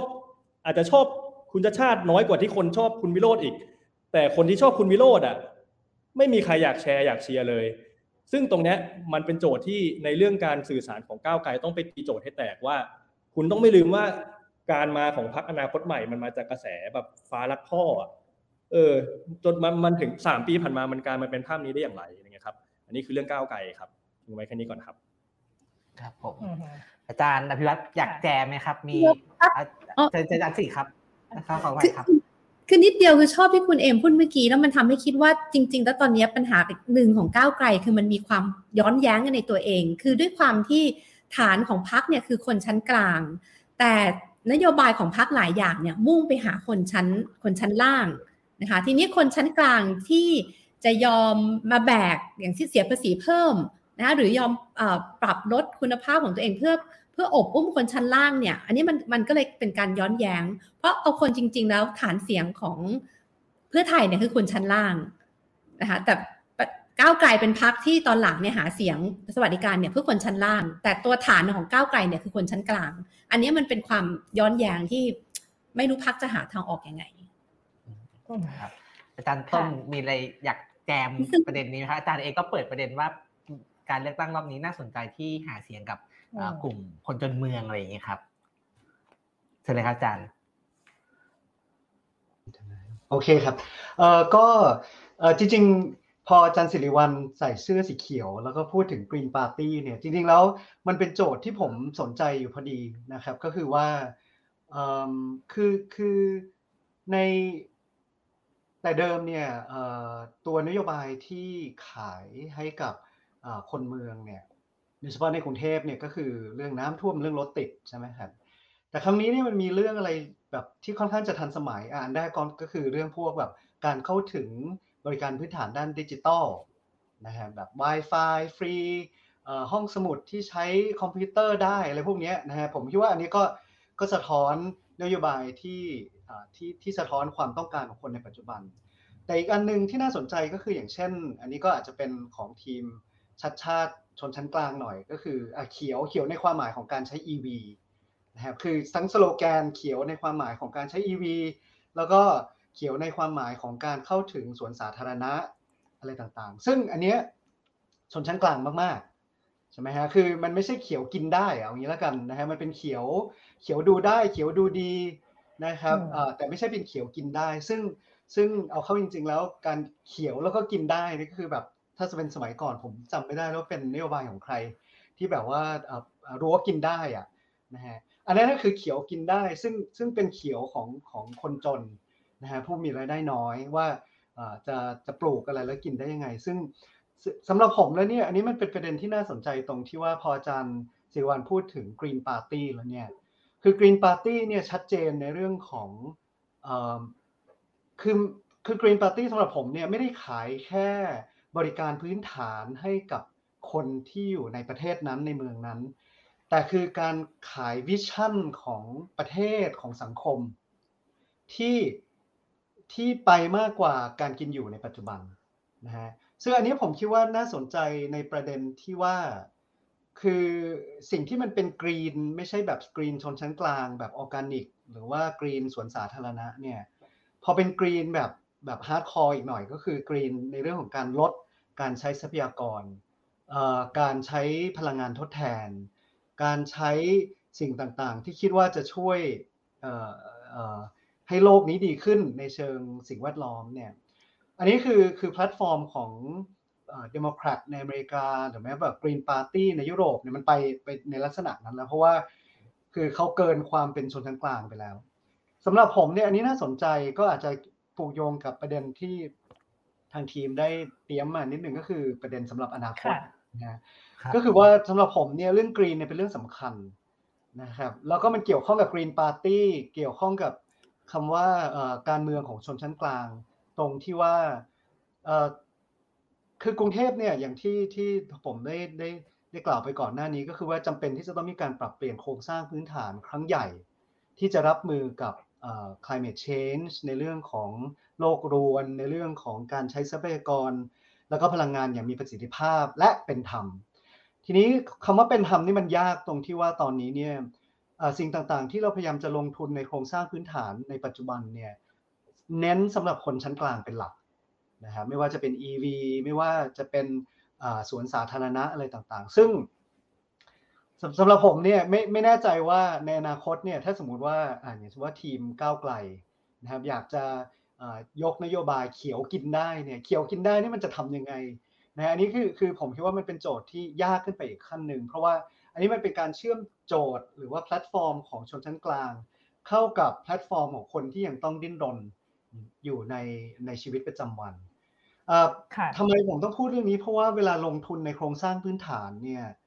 โดยเฉพาะอย่างเช่น ถ้าเป็นยุโรปก็เป็นพวกแบบอเมริกาก็จะใช้ว่า the green new deal ในยุโรปมันก็จะมี green new deal อะไรต่างๆ ทั้งหมดเนี่ยมันต้องใช้เงินเยอะมากนะครับผมกลับไปเรื่องงบประมาณนิดนึง คือไอ้ green new deal เนี่ยมันไม่ใช่แค่แบบสร้างสวนสาธารณะ มันคือเปลี่ยนโครงสร้างพื้นฐานแล้วมันต้องใช้เงินมากใช้ภาษี เยอะแยะมากเลย ซึ่งตรงนี้เนี่ยมันก็จะเป็นคำถามในเชิงการเมือง ว่าถ้าเกิดเราจะเปลี่ยนโครงสร้างพื้นฐานของกรุงเทพนะครับสำหรับการรองรับอีก 20-40 ปีข้างหน้าเนี่ยชนชั้นกลางอาจจะจ่ายได้ แต่นั่นหมายความว่าภาษีมันก็จะต้องเพิ่มขึ้น ซึ่งอันนี้มันเป็นเรื่องใหญ่มากๆที่ Green Party อย่างในเยอรมันเนี่ยก็มีความเป็น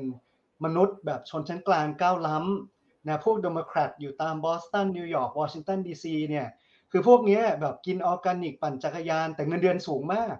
นะฮะผมคิดว่าอันนี้คือสำหรับผมคนทำเรื่องโครงสร้างพื้นฐานของเมืองเนี่ยพอมองไปในอนาคตว่าแบบเอ๊อย่างที่ได้ ได้ได้คุยกันไปว่ามันเป็นอเจนดาของชนชั้นกลาง แต่ว่าประเทศไทยยังมีความเหลื่อมล้ำคนจนเป็นของพรรคไหนอะไรอย่างเงี้ยผมว่าอันนี้มันเป็นโจทย์ที่ผมไม่มีคำตอบ แต่ผมคิดว่าเราต้องคิดถึงพอสมควร เพราะว่าสำหรับผมเนี่ยคือทีมอาจารย์ชัชชาติใช้สีเขียวนะฮะก็โอเคก็ดี แต่ถ้าจะไปเขียวอีก step หนึ่งเนี่ยไม่เป็นเขียวที่ยากกว่าเขียวสวนสาธารณะละมันจะต้องเปลี่ยนโครงสร้างพื้นฐานเปลี่ยนอาคารทั้งหมดนะครับ ในในประเทศไทยในกรุงเทพเนี่ยนะที่ตอนนี้แบบเปิดแอร์แล้วแบบว่าแอร์รั่วไปข้างนอกอย่างเงี้ยนะฮะซึ่งซึ่งอันนี้มันเป็นแพลตฟอร์มของ Green Party ของพวก Democrat ของ Progressive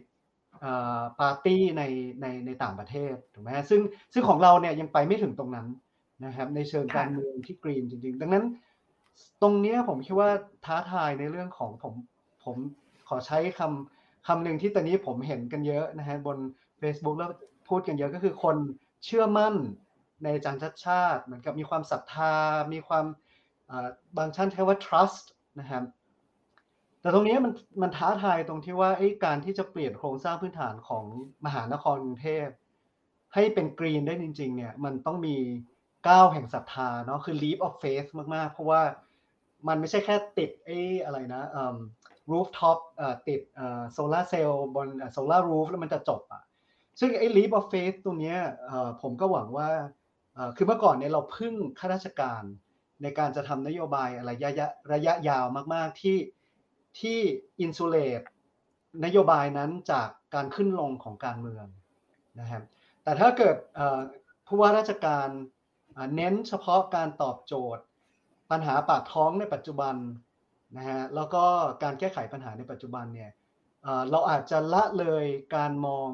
ความจำเป็นของกรุงเทพในอีก 20 30 หรือ 40 ปีข้างหน้าก็ได้นะฮะเพราะว่าไอ้ไอ้การเปลี่ยนแปลงตรงนั้นเนี่ยมันมัน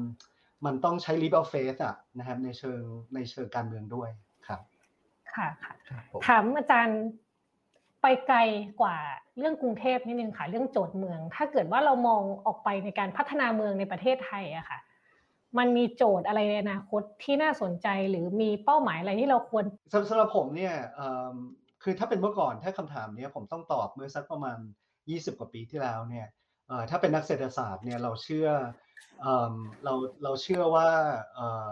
มันมีพลังของการกระจุกตัวนะครับ ยิ่งเมืองยิ่งใหญ่เนี่ย productivity มันยิ่งดี ดังนั้นก็ให้ทุกคนเนี่ยเข้ามาอยู่ในเมืองเนี่ยมันก็จะทำให้เศรษฐกิจเติบโตได้ทั้งประเทศนะครับ นักเศรษฐศาสตร์บางส่วนนะครับ ก็ยังเชื่อแบบนั้นนะฮะการที่เมืองมันใหญ่เนี่ยมันทำให้เกิด agglomeration แต่ทีนี้ปัญหาสำหรับเราตอนนี้นะครับผมมักจะพูดเรื่องนี้ณปัจจุบันก็คือว่าตอนนี้ก็มีแคมเปญที่จะเลือกตั้งผู้ว่านะครับในที่อื่นใช่ไหมครับซึ่งผมสนับสนุนเต็มที่ไม่ว่าจะเป็นผู้ว่าในในแบบไหนก็ตามนะฮะจะเป็นแบบเปลี่ยนอบจนายกอบจมาเป็นแบบอื่น หรือว่ายุบแบบการ บริหารจัดการส่วนภูมิภาคไปอะไรอย่างนี้ก็อันนี้ก็เป็นเรื่องทางรัฐรัฐประศาสนศาสตร์แล้วก็เรื่องรัฐศาสตร์แต่ว่าสำหรับผมเนี่ยปัญหาหนึ่งในอนาคตไกลๆของประเทศไทยก็คือการกระจุกตัวนะครับของกรุงเทพแต่ไม่ใช่สำหรับผมไม่ใช่เรื่องของความแออัดเรื่องของความแออัดเนี่ยคุยกันมาเยอะละสำหรับผมก็คือเอ่อคือคือถ้าเราดูว่าเมืองใหญ่อย่างเกียวโตเนี่ยไอ้ไอ้อย่างโตเกียวเนี่ยนะสี่สิบล้านคนยังแบบแบบรถไฟยังไม่ช้าเลยเนี่ยเขาทำยังไง นะดังนั้นปัญหามันจะไม่ใช่ขนาด ปัญหาไม่ได้อยู่จำนวนของประชากร แต่ปัญหาอยู่ที่ความสามารถในการบริหารจัดการนะครับดังนั้นแกลบที่สำคัญของประเทศไทยก็คือความสามารถในการบริหารจัดการเมืองกับขนาดของเมือง ซึ่งในการที่กรุงเทพมหานคร แล้วก็มหานครกรุงเทพเนี่ยนะฮะปริมณฑลเนี่ยใหญ่ขึ้นไปเรื่อย ๆ แต่ความสามารถในการจัดการของภาครัฐ นะครับหรือแม้แต่เอกชนเองเนี่ยไม่สามารถที่จะตอบโจทย์ตรงนั้นได้เนี่ยถ้ามองเป็นกราฟก็คือว่าเมืองมันสูงขึ้น แต่ไอ้ความสามารถเราคงที่ในแกลบมันยิ่งเพิ่มขึ้นไอ้แกลบที่เพิ่มขึ้นเนี่ยครับสำหรับผมเนี่ยมันคืออความเสี่ยงเชิงระบบที่น่ากลัวมาก แล้วก็จะไม่สามารถรับมือได้กับหนึ่งการเปลี่ยนแปลงในเรื่องของสภาพภูมิอากาศนะครับไม่ใช่แค่น้ำท่วมธรรมดา นั้นยิ่งยิ่งให้กรุงเทพนะครับโตขึ้นไปเรื่อยๆเท่าไหร่เนี่ยไอ้ความเสี่ยงเชิงระบบ นะฮะที่เศรษฐกิจสังคม วัฒนธรรมอะไรทุกอย่างมันมากระจุกตัวอยู่ตรงนี้มันเป็นปัญหาเนี่ยสำหรับผมเนี่ยเป็นความเสี่ยงเชิงระบบที่ใหญ่มากของประเทศไทยนะครับตราบใดที่เราไม่สามารถเพิ่มความสามารถในการบริหารจัดการได้เท่ากับความเร็วของการเติบโตของของเมือง ดังนั้นสรุปก็คือว่ายังไงก็ต้องกระจายความเจริญไปสู่ท้องถิ่นอื่นในประเทศไทย ครับครับอาจารย์อาจารย์เดาคำถามได้แม่นยำมากเลยค่ะ ต้องก่อนอื่นก่อนขออนุญาตโฆษณาให้อาจารย์นิดนึงนะครับ อาจารย์เองก็ทำวิจัยเรื่องอนาคตชีวิตเมืองในประเทศไทยนะครับ ชุดหนึ่งมี 6 งานวิจัยนะครับ แล้วก็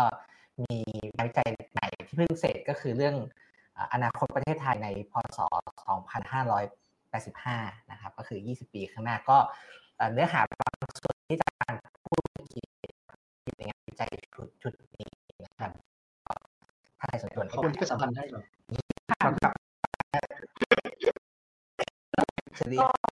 ก่อนจะไปถึงช่วงคำถามเนาะอาจารย์พี่เอมคุยปิดท้ายตรงนี้ แล้วก็สำหรับท่านผู้ชมท่านผู้ฟังนะคะ ที่ดูอยู่ฟังอยู่สามารถพิมพ์คำถามเข้ามาได้นะคะ ใต้ทั้งในเพจเฟซบุ๊กของดีวันวันดอทมือแล้วก็ในช่อง YouTube นะคะใช่ครับค่ะ โอเคอาชวนพี่เอ็มปิดท้ายก่อนช่วงต่อไปแต่ว่าเราเราไปต่อกันนะคะว่าถ้าเกิดเปรี ยบเทียบกับการเลือกตั้งระดับชาติปี 62 แล้วเนี่ยที่ที่ผ่านมานะคะ การเลือกตั้งผู้ว่ากทม อันเนี้ยรอบนี้คิดว่ามีอะไรที่ต่างออกไป แล้วก็อะไรที่น่าจะเป็นสิ่งที่คนไทยต้องเตรียมรับมือในการเลือกตั้งครั้งหน้า ที่กำลังจะมาถึงค่ะ ครับ ก็แยกกันสองส่วนนะครับ ผู้ว่ากับสกเนาะผมว่าสกมันก็อย่างที่บอกว่ามันยูนิคจริง ๆ คือมันเป็นปรากฏการณ์จริงๆนะฮะก็เป็นส่วนของคุณชัดชาติเองด้วย ซึ่งเราก็ ไม่ไม่ไม่เราไม่รู้เหมือนกันว่าคะแนนอย่างอย่างเลเซว่าอย่างเพื่อไทยที่ได้ 26%เซ็นเนี่ยคุณชัดชาติเข้ามาช่วยมากน้อยแค่ไหนอย่างไรบ้าง แล้วมันก็บ่งบอกอะไรบ้าง อันนี้อันนี้เล่าแชร์บรรยากาศความสนุกของตอนดีเบตให้ฟังว่าขนาดตอนช่วงท้ายๆดีเบตที่มีคุณสิทธาคุณวิโรจน์เนี่ยโดยเฉพาะคุณสิทธาเนี่ยก็แกก็เล่นสนุกของแกแล้วนะตอนหลังๆที่ที่แบบที่นักข่าวก็ชอบถามประจำว่าตกลงคุณชัดชาติอิสระหรือเปล่า ก็กลายเป็นว่าคุณสิทธาก็มาย้ำไปแล้วว่าเขาไม่เกี่ยวกันเขาไม่เกี่ยวกัน ถ้าคุณชอบทักษิณมาเลือกผมสิอะไรแบบนี้คือคือมันก็มีเออนี่หรอปะมันมันมันเป็นการแบบ ก็เหมือนว่าอ้าวในเมื่อไม่เกี่ยวก็ไม่เกี่ยวใช่ไหมอะไรเงี้ย เราหาเสียงสำหรับรอบหน้าเผื่อไว้ให้เลยแล้วกันสำหรับไทยสร้างไทยอะไรเงี้ย แต่ทีนี้กลับมาที่โจทย์ของการเลือกตั้งใหญ่เนี่ยเรายึดผลของสอกก่อนแล้วกันนะครับสอกเนี่ยก็คือสองพักใหญ่สุดในกรุงเทพเนี่ยเออ คือคือชวนคิดแยกเป็นสองส่วนคือกรุงเทพกับต่างจังหวัด เพราะว่าหลักในการเลือกเนี่ยอาจจะอาจจะแตกต่างกันอยู่ คือกรุงเทพเรื่องของกระแสโซเชียลมีเดียเรื่องของนโยบายพักเนี่ยมันมันก็จะส่งผลมากกว่าตัวบุคคลนะครับเพราะว่ากรุงเทพเราอยู่เป็นเป็นเมืองเมืองใหญ่ ๆ เมืองหนึ่ง ซึ่งกลายเป็นว่าตอนนี้สองพักใหญ่ที่สุดมันก็กลายเป็นเพื่อไทยกับก้าวไกลไปแล้ว ซึ่งหลังจากนี้เนี่ยก็ต้องรอดูว่าว่า แต่ละพักจะตัดสินใจอย่างไร อย่างเพื่อไทยเนี่ยก็ต้องดูสองสามดัชนี อันแรกก็คือน่าจะเรื่องแคนดิเดต เพราะว่าก็จะสำคัญมากว่าการที่ส่งคุณสมมติส่งคุณแพรทองทานลงมาเนี่ยมันก็ก็ต้องยอมรับว่ามันต่างจากคุณชาชาติเยอะมากนะฮะปัจปัจจัยคะแนนฐานอิสระเดิมที่คุณได้มาจากคุณชาชาติเนี่ยก็จะเสียไป แต่คุณอาจจะไปได้คะแนนภาคอีสานภาคเหนือที่รักคุณทักษิณมาก ก็ต้องก็ต้องวัดช่างตวงวัดเอาเองสองก็คือ พักเพื่อไทยตอนนี้ก็ต้องไปคือบรรยากาศที่เห็นนะครับ การการเรียกการขยายบ้านของเขาเนี่ยครอบครัวเพื่อไทยเนี่ยบ้านหลังนี้จะดึงคนกลับมาได้มากน้อยแค่ไหน แล้วช่วงนี้มันก็มีบรรยากาศการชักกระเยาะกันอยู่อย่างที่เกิดขึ้นกับคุณบุญจงวงไตรัฐอะไรเงี้ย ไปเอาคนนี้กลับมาบ้านปุ๊บปรากฏว่าเออคนนี้อาจจะได้ฐานเสียงอีสาน แต่แฟนคลับคนรุ่นใหม่ในเมืองก็ไม่เอาอีกอะไรเงี้ย คือมันก็มีสองนักคราประชาธิปไตย เวอร์ชัน2022คือมันก็ไอ้คำนี้มันก็ย้อนไปตั้งแต่ 20 ปีที่แล้ว แต่มันเป็นเวอร์ชัน2022 ที่มันก็สนุกไปอีกแบบหนึ่งซึ่งแต่ละแต่ละพักเนี่ยก็มีโจทย์ที่ต้องไปคิดต่อว่าอ้าวแล้วความพอดีของคุณเนี่ยมันจะอยู่ตรงไหนฮะซึ่งอย่างอย่างพักเพื่อไทยก็คงจะต้อง ก็คงจะต้องก็ต้องออกแบบแผนการสื่อสารที่คือคือ ผมใช้คำว่ามันก็ต้อง perfectly executed เลยอะ คือเรียกว่าเออไอไอไอคุณสมบัติสมมติว่าจะส่งคุณแพรทองทานลงมาเนี่ยคุณสมบัติไหนที่คุณจะเลือกเสิร์ฟให้กับคนรุ่นใหม่ชนชั้นกลางกรุงเทพ เพื่อดึงฐานคะแนนเสียงนี้มา อาจจะเป็นภาพลักษณ์การทำงานคนรุ่นใหม่ความเป็นผู้หญิงอะไรก็ตาม แต่ว่าในเวลาเดียวกันช่วงนี้หลังจากนี้เนี่ยมันก็เป็นโจทย์ของเพื่อไทยว่าเขาจะไปดึงสอสอคนไหนกลับมาบ้านหลังนี้ได้บ้างไม่มากก็น้อย แต่ว่ารวมๆแล้วเนี่ยเพื่อไทยในฐานะพักที่ต้องการจะเป็นพักแลนสไลด์เนี่ยก็ต่อสู้หลายโจทย์ อย่างเช่น สมมุติในอีสาน ผมว่าพรรคที่คุณจะต้องสู้เป็นหลักเนี่ยก็คือภูมิใจไทยมากกว่า ซึ่งเราก็ต้องศึกษาพรรคนี้เยอะมาก เพราะว่า 15 ปีที่ผ่านมาเนี่ยพรรคการเมืองนี้เป็นพรรคการเมืองเดียวที่ขาขึ้นตลอดเวลา ไม่เคยไม่เคยคือ performance ขึ้นตลอดเวลาเป็นกราฟขึ้นสีเขียว จากสสออกมาจากคำสุดท้ายที่ได้ยินกันก็คือมันจบแล้วครับนาย จนถึงวันนี้เขาจะกลายเป็นพักที่อาจจะไล่ฟาดกับเพื่อไทยตามพื้นที่แนวอีสาน แนวภาคเหนือแล้วก็ได้ แล้วก็ภาคกลางในหลายเขต ส่วนไอ้ฐานคะแนนเสียงชนชั้นกลางคนรุ่นใหม่เนี่ยก็ก็ต้องมาไล่ตีกับก้าวไกลด้วย ซึ่งซึ่งมันก็น่าสนใจดี ทีนี้โจทย์ของประชาชนผมว่าผมว่าอีกอย่างอีกอีกอีกปัจจัยหนึ่งที่มันจะไปเชื่อมโยงกับประชาธิปัตย์ได้ด้วยก็คือว่า รอบที่แล้วเนี่ยที่ประชาธิปัตย์ศูนย์พันเนี่ยเพราะว่ามันบัตรเลือกตั้งมันใบเดียว พอพอบัตรเลือกตั้งมันใบเดียวเนี่ย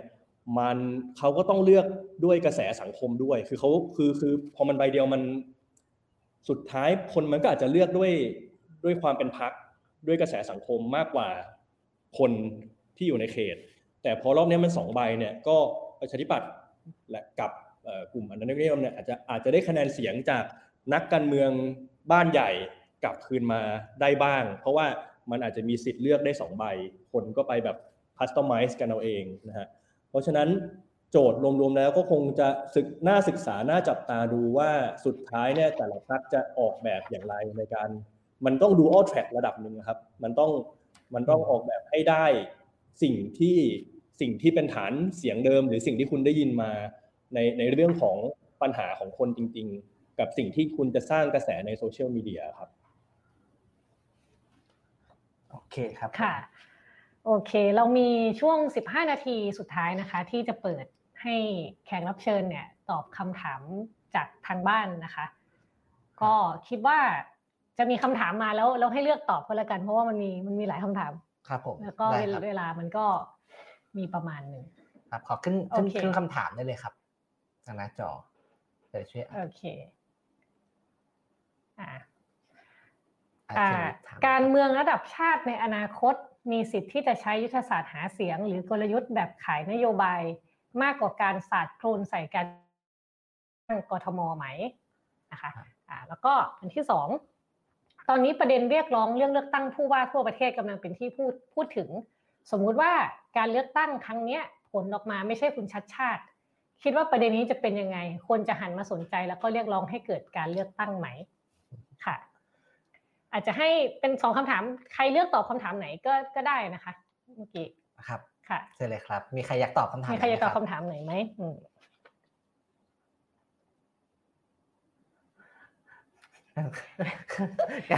ต้องต้องให้จิ้มจิ้มอาจารย์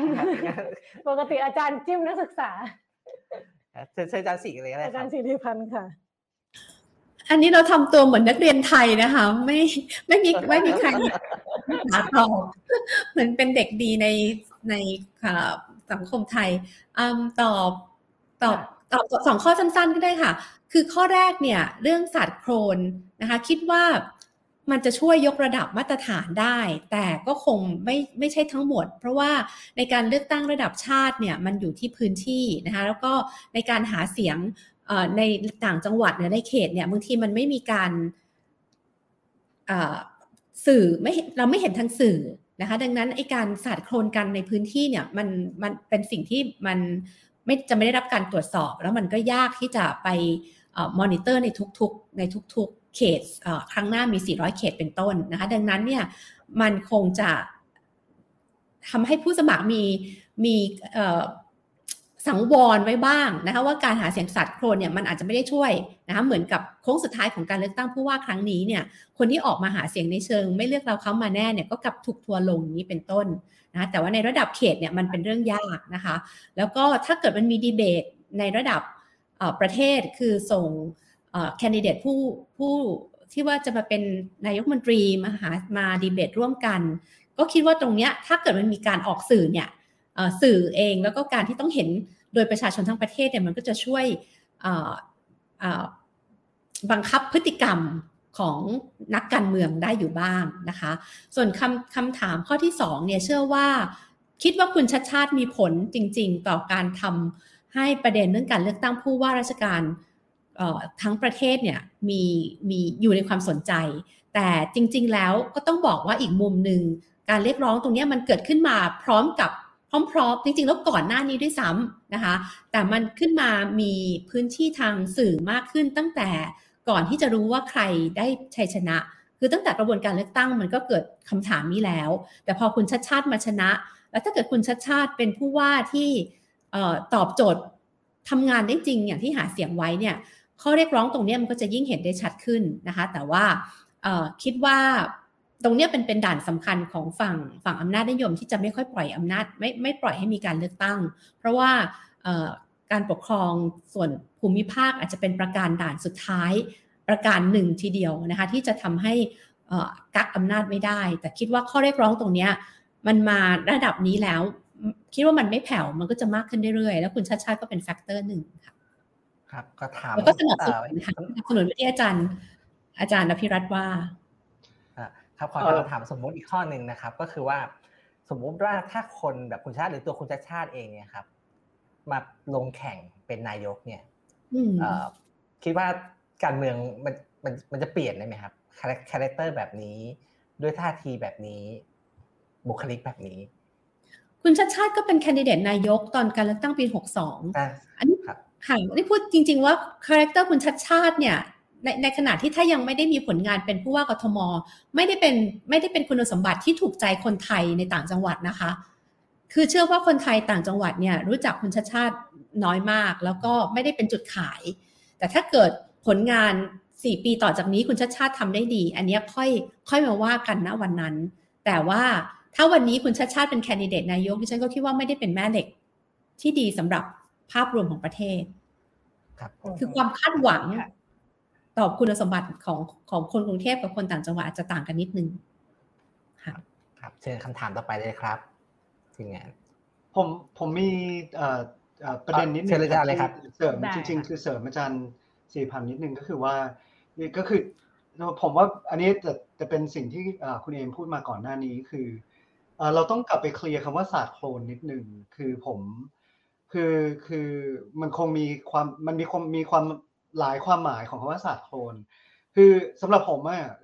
การเลือกตั้งครั้งนี้ในเชิงนโยบายเนี่ยโรแมนติกไปนิดหนึ่งอย่างที่ที่ที่คุณเอมว่า เพราะว่าเอาเข้าจริง ๆ เนี่ยนโยบาย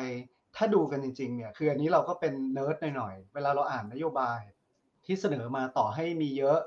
ต่อให้หลากหลายอะไรก็ตามเนี่ย เราก็สามารถตั้งคำถามได้ว่ามันมันมันมันใช่จริงไหมนะครับ อย่างเช่น คือทุกคนก็จะบอกว่าต้องลดราคา BTS เท่านี้เท่านั้นอย่างเงี้ยหรือแม้แต่อย่างเช่นเราจะต้องอย่างตะกี้พูดถึงรถเมย์อย่างเงี้ยครับคือสิ่งที่สิ่งนี้ที่ผมคิดว่าขาดไปในการเลือกตั้งครั้งนี้ แล้วก็ไม่แน่ใจว่าในระดับประเทศเนี่ยจะมีหรือเปล่าก็คือ การบอกว่าไอ้ policy แพลตฟอร์มที่อีกฝ่ายเสนอมาเนี่ยมีความเป็นไปได้เป็นไปไม่ได้แล้วไม่ดียังไง นะครับคือคือมันคงจะแตกต่างจากการศาสตร์โคลนในตัวบุคคลนะครับในขณะที่เราสิ่งที่ผมคาดหวังมากกว่าทั้งในระดับประเทศ แล้วก็ในการเลือกตั้งที่อื่นก็คือว่าการสามารถวิพากษ์นะครับได้ว่านโยบายของอีกคนหนึ่งเนี่ยไม่ดีในจุดไหนแล้วของเราทำได้ดีกว่าตรงนั้นได้ยังไง สิ่งนี้ผมคิดว่าเป็นสิ่งที่ตอนนี้ขาด มันเลยดูเหมือนว่าจะท้วงติงอะไรนิดๆหน่อยๆเกี่ยวกับนโยบายของอีกคนนึงก็กลายเป็นดราม่าไปเฉย ทั้งที่จริงๆแล้วเนี่ยเราต้องการการการวิเคราะห์แล้วก็การเลือกนโยบายที่ตั้งอยู่บนฐานของความความจริงความเป็นไปได้ ไม่ได้เป็นแค่แบบความหวังเพียงอย่างเดียวนะครับ ก็อยากเสริมแค่ประเด็นนี้ครับ ครับผมขอบคุณครับอาจารย์ครับครับคำถามต่อไปเอ็มมีอะไรไหมครับพี่เอ็มผมไปที่ข้อห้าแล้วกันนะครับ คือคำถามมันคือว่าถ้าไปปรับโอเค ได้ไหมไปที่ข้อห้าเลยได้ไหมหรือว่าได้ได้ได้ได้งั้นเดี๋ยวเดี๋ยวเดี๋ยวยิบอ่านให้ก็แล้วกันครับแล้วพี่เอ็มค่อยตอบโอเคค่ะ เอาข้อห้าก่อนเนาะก็คือ ถ้าเพื่อไทยกับก้าวไกลต้องปรับตัวกัน ฝั่งที่วิกฤตหนักน่าจะเป็นประชาธิปัตย์กับพลังประชารัฐคิดว่าอะไรคือสองพรรคนี้ คิดว่าอะไรคือคือสองสิ่งคือที่สิ่งที่สองพรรคนี้ต้องกลับไปคิดทบทวนอย่างจริงจังเกี่ยวกับฐานเสียงของตัวเองบ้างค่ะ ครับก่อนก่อนจะไปโอเคตอบเชิญพี่เอ็มค่ะที่ที่คำถามนี้ผมผมย้อนกลับมาชวนชวนรอติดตามดูกันต่อแล้วกันนะ ผมเดาว่า scenario ที่ likely ที่สุดในการเลือกตั้งครั้งหน้า ซึ่งมันก็ยังอีกไกลเนาะแต่ว่าถ้าเรายึดโมเดลตามนี้เนี่ย สมมติว่าเราตีโจทย์ว่าเพื่อไทยจะชนะเด่น แล้วพักก้าวไกลภูมิใจไทย พลังประชารัฐประชาธิปัตย์เป็นอันดับสองถึงห้าร่วมๆกัน คือเป็นโมเดลผลเหมือนอาจารย์ชัดชาติรอบเนี้ยเออผมไม่แน่ใจว่าเพื่อไทยจะเลือกใครไปร่วมรัฐบาลนะครับ คือคือก็ต้องรอติดตามกันมันไม่ใช่ คืออย่างที่บอกการเมืองมันพันถูกโรแมนติไซส์แล้วก็เออคนรุ่นใหม่อาจจะอาจจะมองการเมืองเป็นฝั่งฝ่ายอย่างเช่นปี 62 แต่ว่าถ้าย้อนไปดูประวัติศาสตร์การเมืองที่ผ่านมาเนี่ยความใกล้ชิดระหว่าง เพื่อไทยเนี่ยเขาอาจจะใกล้ชิดกับภูมิใจไทยมากกว่าก้าวไกลก็ได้ เพราะฉะนั้นโจทย์อันแรกเรื่องการเอาก้าวไกลกับเพื่อไทยไปแพ็ครวมกันเนี่ย ก็อาจจะต้องก็ต้องรอดูไม่ได้บอกว่ามันจะมันจะแตกกันซับเสมอไป แต่ว่าก็ต้องรอดูจริง ๆ ว่าสุดท้ายเนี่ยเพื่อไทยถ้าชนะเลือกตั้งเนี่ยเขาในใจเขาอาจจะอยากจับกับธรรมนัตกับภูมิใจไทยมากกว่าทีมพิธาก็ได้ เราเราไม่รู้นะครับ แต่ทีนี้เนี่ยย้อนกลับไปคำถามคืออะไรคือสอง อะไรคือฝั่งประชาธิปัตย์พลังประชารัฐที่ต้องย้อนกลับไปทวนตัวเองบ้าง ผมว่ามันมันมีสองสองเลเวลแล้วกัน ผมว่าสิ่งที่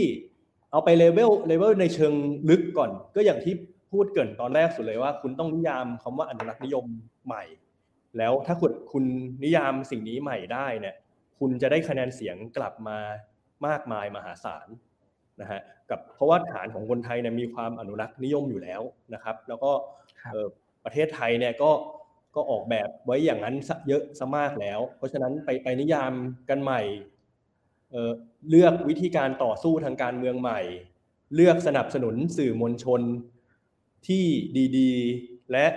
มีแนวคิดทางการเมืองที่สอดคล้องกับคุณใหม่ อย่าเลือกทางสุดโต่งแบบที่ทำที่ผ่านๆมา เพราะว่าถึงจุดหนึ่งมันจะตกมันจะตกขอบไปเองนะฮะอันนี้คือคือการปรับตัวในเชิงลึก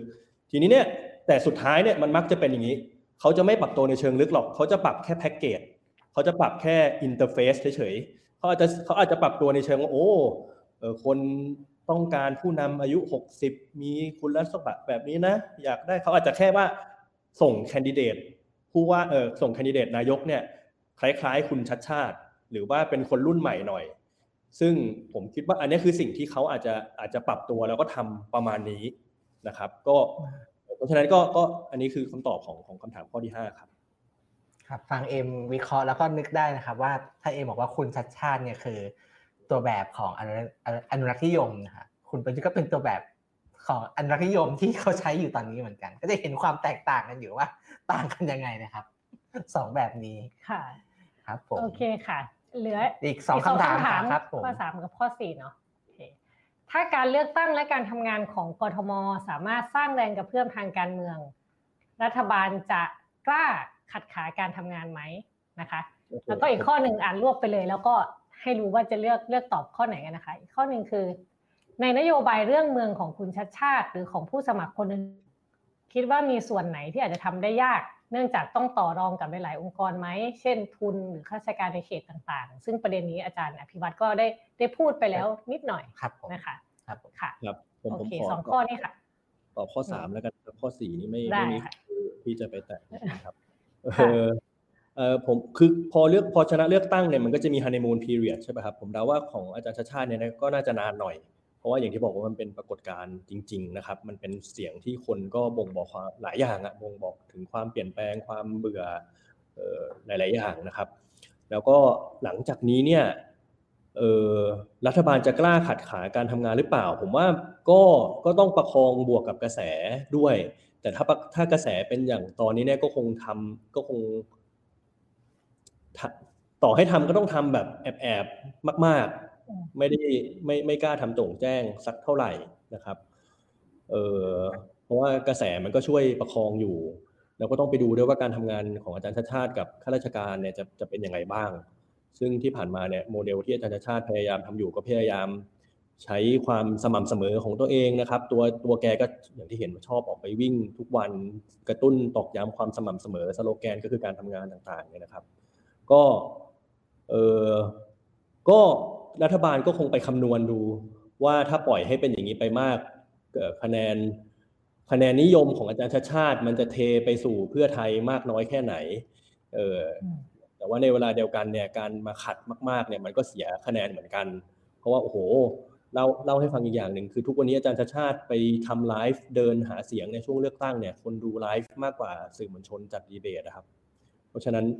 เขาก็มีแสงตัวเองที่ที่มันก็ปกป้องคุ้มครองตัวเขาอยู่ระดับหนึ่งนะครับ แต่ก็ต้องก็ต้องรอดูว่าสุดท้ายรัฐบาลจะตัดสินใจอย่างไรครับอือค่ะก็ต้อง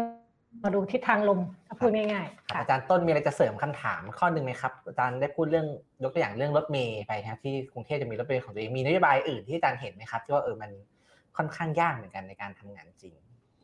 เอ่อคือจริงๆเอ่อแทบจะทุกอย่างที่เกี่ยวข้องกับโครงสร้างพื้นฐาน ที่รัฐบาลกลางถืออยู่ หรือว่าแบบรัฐวิสาหกิจถืออยู่เนี่ยอันนี้ยากทั้งหมดเลยนะครับไม่ว่าจะเป็นอย่างเช่น ในกรณีของ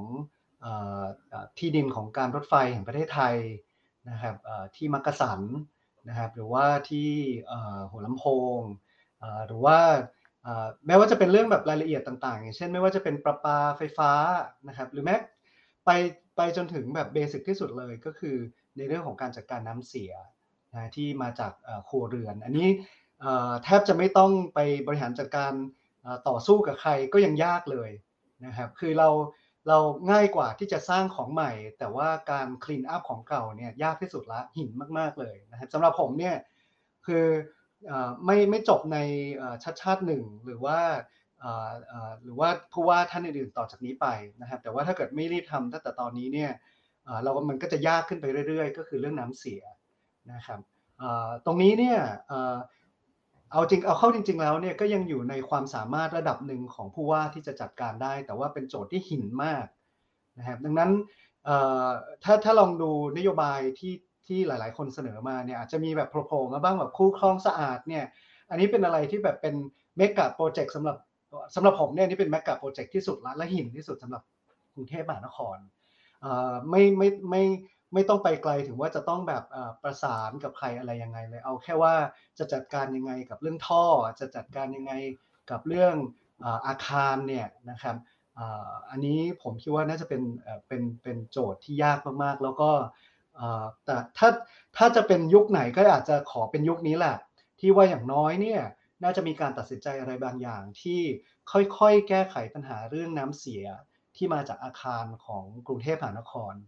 นะครับ แล้วก็อีกสัก 20-30 ปี เราถึงจะเห็นผลว่ามันมันเป็นเอ่อมันเป็นนโยบายที่ที่ที่ดีนะครับ เพราะว่า 4 ปีมันคงยังไม่เห็นผลอะไรตรงนั้น แต่คิดว่านี่แหละครับยากที่สุดแล้วล่ะต้องต้องยี่สิบสามสิบปีเลยแหละครับอาจารย์ อืมครับเพราะว่าเออจริง ๆ แล้วปัญหาเรื่องน้ำเสียของกรุงเทพเนี่ยมันมีอยู่สองส่วนก็คือเออส่วนที่เออเป็นน้ำที่มันมันมันไหลออกมาจากอาคารบ้านเรือนโดยทั่วไปที่ไม่สามารถที่จะ แก้ไขได้ในเรื่องของการการปล่อยน้ำเสียออกจากบ้าน อีกส่วนหนึ่งเป็นเรื่องของการบำบัดนะฮะมันมันมันคนละส่วนกันนั้นก็ลองดูกลับไปดูบ้านของตัวเองนั่นแหละครับว่า น้ำที่ออกจากซิงค์บ้านเราห้องน้ำบ้านเราเนี่ยมันไปไหนนะครับแล้วลองนึกดูว่าเราจะต้องเปลี่ยนอาคารพวกนี้ยังไงเนี่ยโอ้มันใช้เวลามากกว่าการที่แบบทุบแล้วก็ทำคอนโดนะครับนะมันคือมันเปลี่ยนทั้งเมืองอะนั้นไอ้การที่จะทำให้คูคลองใสสะอาดเนี่ยคงไม่ใช่แค่ ปล่อยน้ำมาจากแม่น้ำเจ้าพยานะครับเวลามีอีเวนต์อะไรพิเศษ แล้วก็ทำให้คลองสะอาด 3 วันมันก็กลับมาเน่าเหมือนเดิม มันเป็นอะไรที่ระยะยาวมากกว่าวาระของผู้ว่าหนึ่งท่านนะครับหนึ่งคนแต่ก็มันก็ต้องเริ่มนะครับณจุดใดจุดหนึ่งนั้นความยากก็อยู่ตรงที่ว่าจะตัดสินใจที่จะเริ่มทำตรงนั้นไหมทีละเล็กทีละน้อยนะครับครับผมค่ะ ก็ คำถามหมดแล้วนะคะ แล้วก็คิดว่าฟังบทสนทนาวันนี้เนี่ยก็ได้ครบทั้งตั้งมุมการเมืองมุมเรื่องเมืองนะคะ แล้วก็มีการวิเคราะห์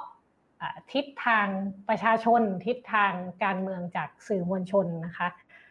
ก็วันนี้เนี่ยก็ต้องขอบคุณท่านค่ะได้ได้ได้ค่ะพอดีอาจารย์อาจารย์พิวัตรพูดถึงประเด็นเรื่องงบประมาณกับประเด็น ที่ผู้มีการหาเสียงครั้งนี้เนี่ยเน้นความเป็นคนและความเท่าเทียมกันมากขึ้น ก็นั่งคิดตามตลอดเวลาเลยอยากจะขอสั้นๆหนึ่งนาทีค่ะ คือเรื่องงบประมาณเนี่ยเราเราเห็นผู้สมัครหลายท่านพูดถึงการที่กทมจะได้งบขึ้นมานะคะ แต่อยากจะบอกว่าจริง ๆ งบจำนวนหนึ่งเนี่ยมันไปอยู่ที่กรุงเทพพนาคม2 0 0แสนล้านนะคะ2 0 0แสนล้านเนี่ยทำอะไรได้เยอะมาก ถึงคิดว่ามันมีมันมีช่องของมันอยู่ แล้วเราก็อยากจะเห็น ผู้ว่าทะลุทะลวงไปกับงบก้อนนี้ อันนี้ขอพูดไว้แบบนี้นะคะ แล้วอาจารย์อภิรัตน์เน้นที่ชอบมากประทับใจมากคือ การหาเสียงที่ที่เน้นเรื่องคนนอกเหนือจากตัวโครงสร้างและตัวปัญหา แล้วก็เป็นคนที่เน้นไปที่เรื่องของความเท่าเทียม อยากจะบอกอีกอันหนึ่งว่าสิ่งที่ไม่เห็นในการหาเสียงครั้งนี้เข้าใจว่าก็คือไม่ได้อยู่ในจินตนาการของผู้ว่าเท่าไหร่ก็คือคำถามที่ว่าประชากรแฝงในกรุงเทพ เกินเกือบครึ่งหนึ่งเนี่ยกรุงเทพมันจะมีประชากรประมาณ 10แสนเออสิล้านคนได้ แต่มีสิทธิ์เลือกตั้งแค่ห้าห้าห้าแสนใช่ไหมคะดังนั้นมันไม่มีการพูดเลยว่าจะทำยังไงให้คนเหล่านี้เนี่ยมีสิทธิ์มีเสียงที่จะเลือก ตราบใดที่คนเหล่านี้ซึ่งเป็นฟันเฟืองแต่เป็นคนชั้นล่างคนต่างจังหวัดที่เข้ามาทำมาหากินในกรุงเทพ ไม่มีสิทธิ์เลือกตั้งจริตของการเลือกตั้งในกรุงเทพก็จะเป็นคนชั้นกลางอยู่นั่น ดังนั้นตรงนี้เป็นโจทย์ใหญ่มาก ๆ เลยที่เป็นหัวใจ ซึ่งจริงๆเนี่ยมันทำได้ก็คือให้มีการ เลือกตั้งในโรงทะเบียนใช่ไหมอาจารย์อวิวัฒต่างประเทศก็ทำกัน มันจะเปลี่ยนฉากทัศน์และภูมิทัศน์ในระยะยาว เปลี่ยนกรุงเทพไม่ใช่เป็นกรุงเทพของคนชั้นกลางอันรักนิยม แต่เป็นกรุงเทพของทุกคนขอฝากไว้แค่นี้ละค่ะ ขอขอฝากเพิ่มก็คือว่าจริง ๆ ที่จะต้องเปลี่ยนกรุงเทพเนี่ยไม่ได้เปลี่ยนที่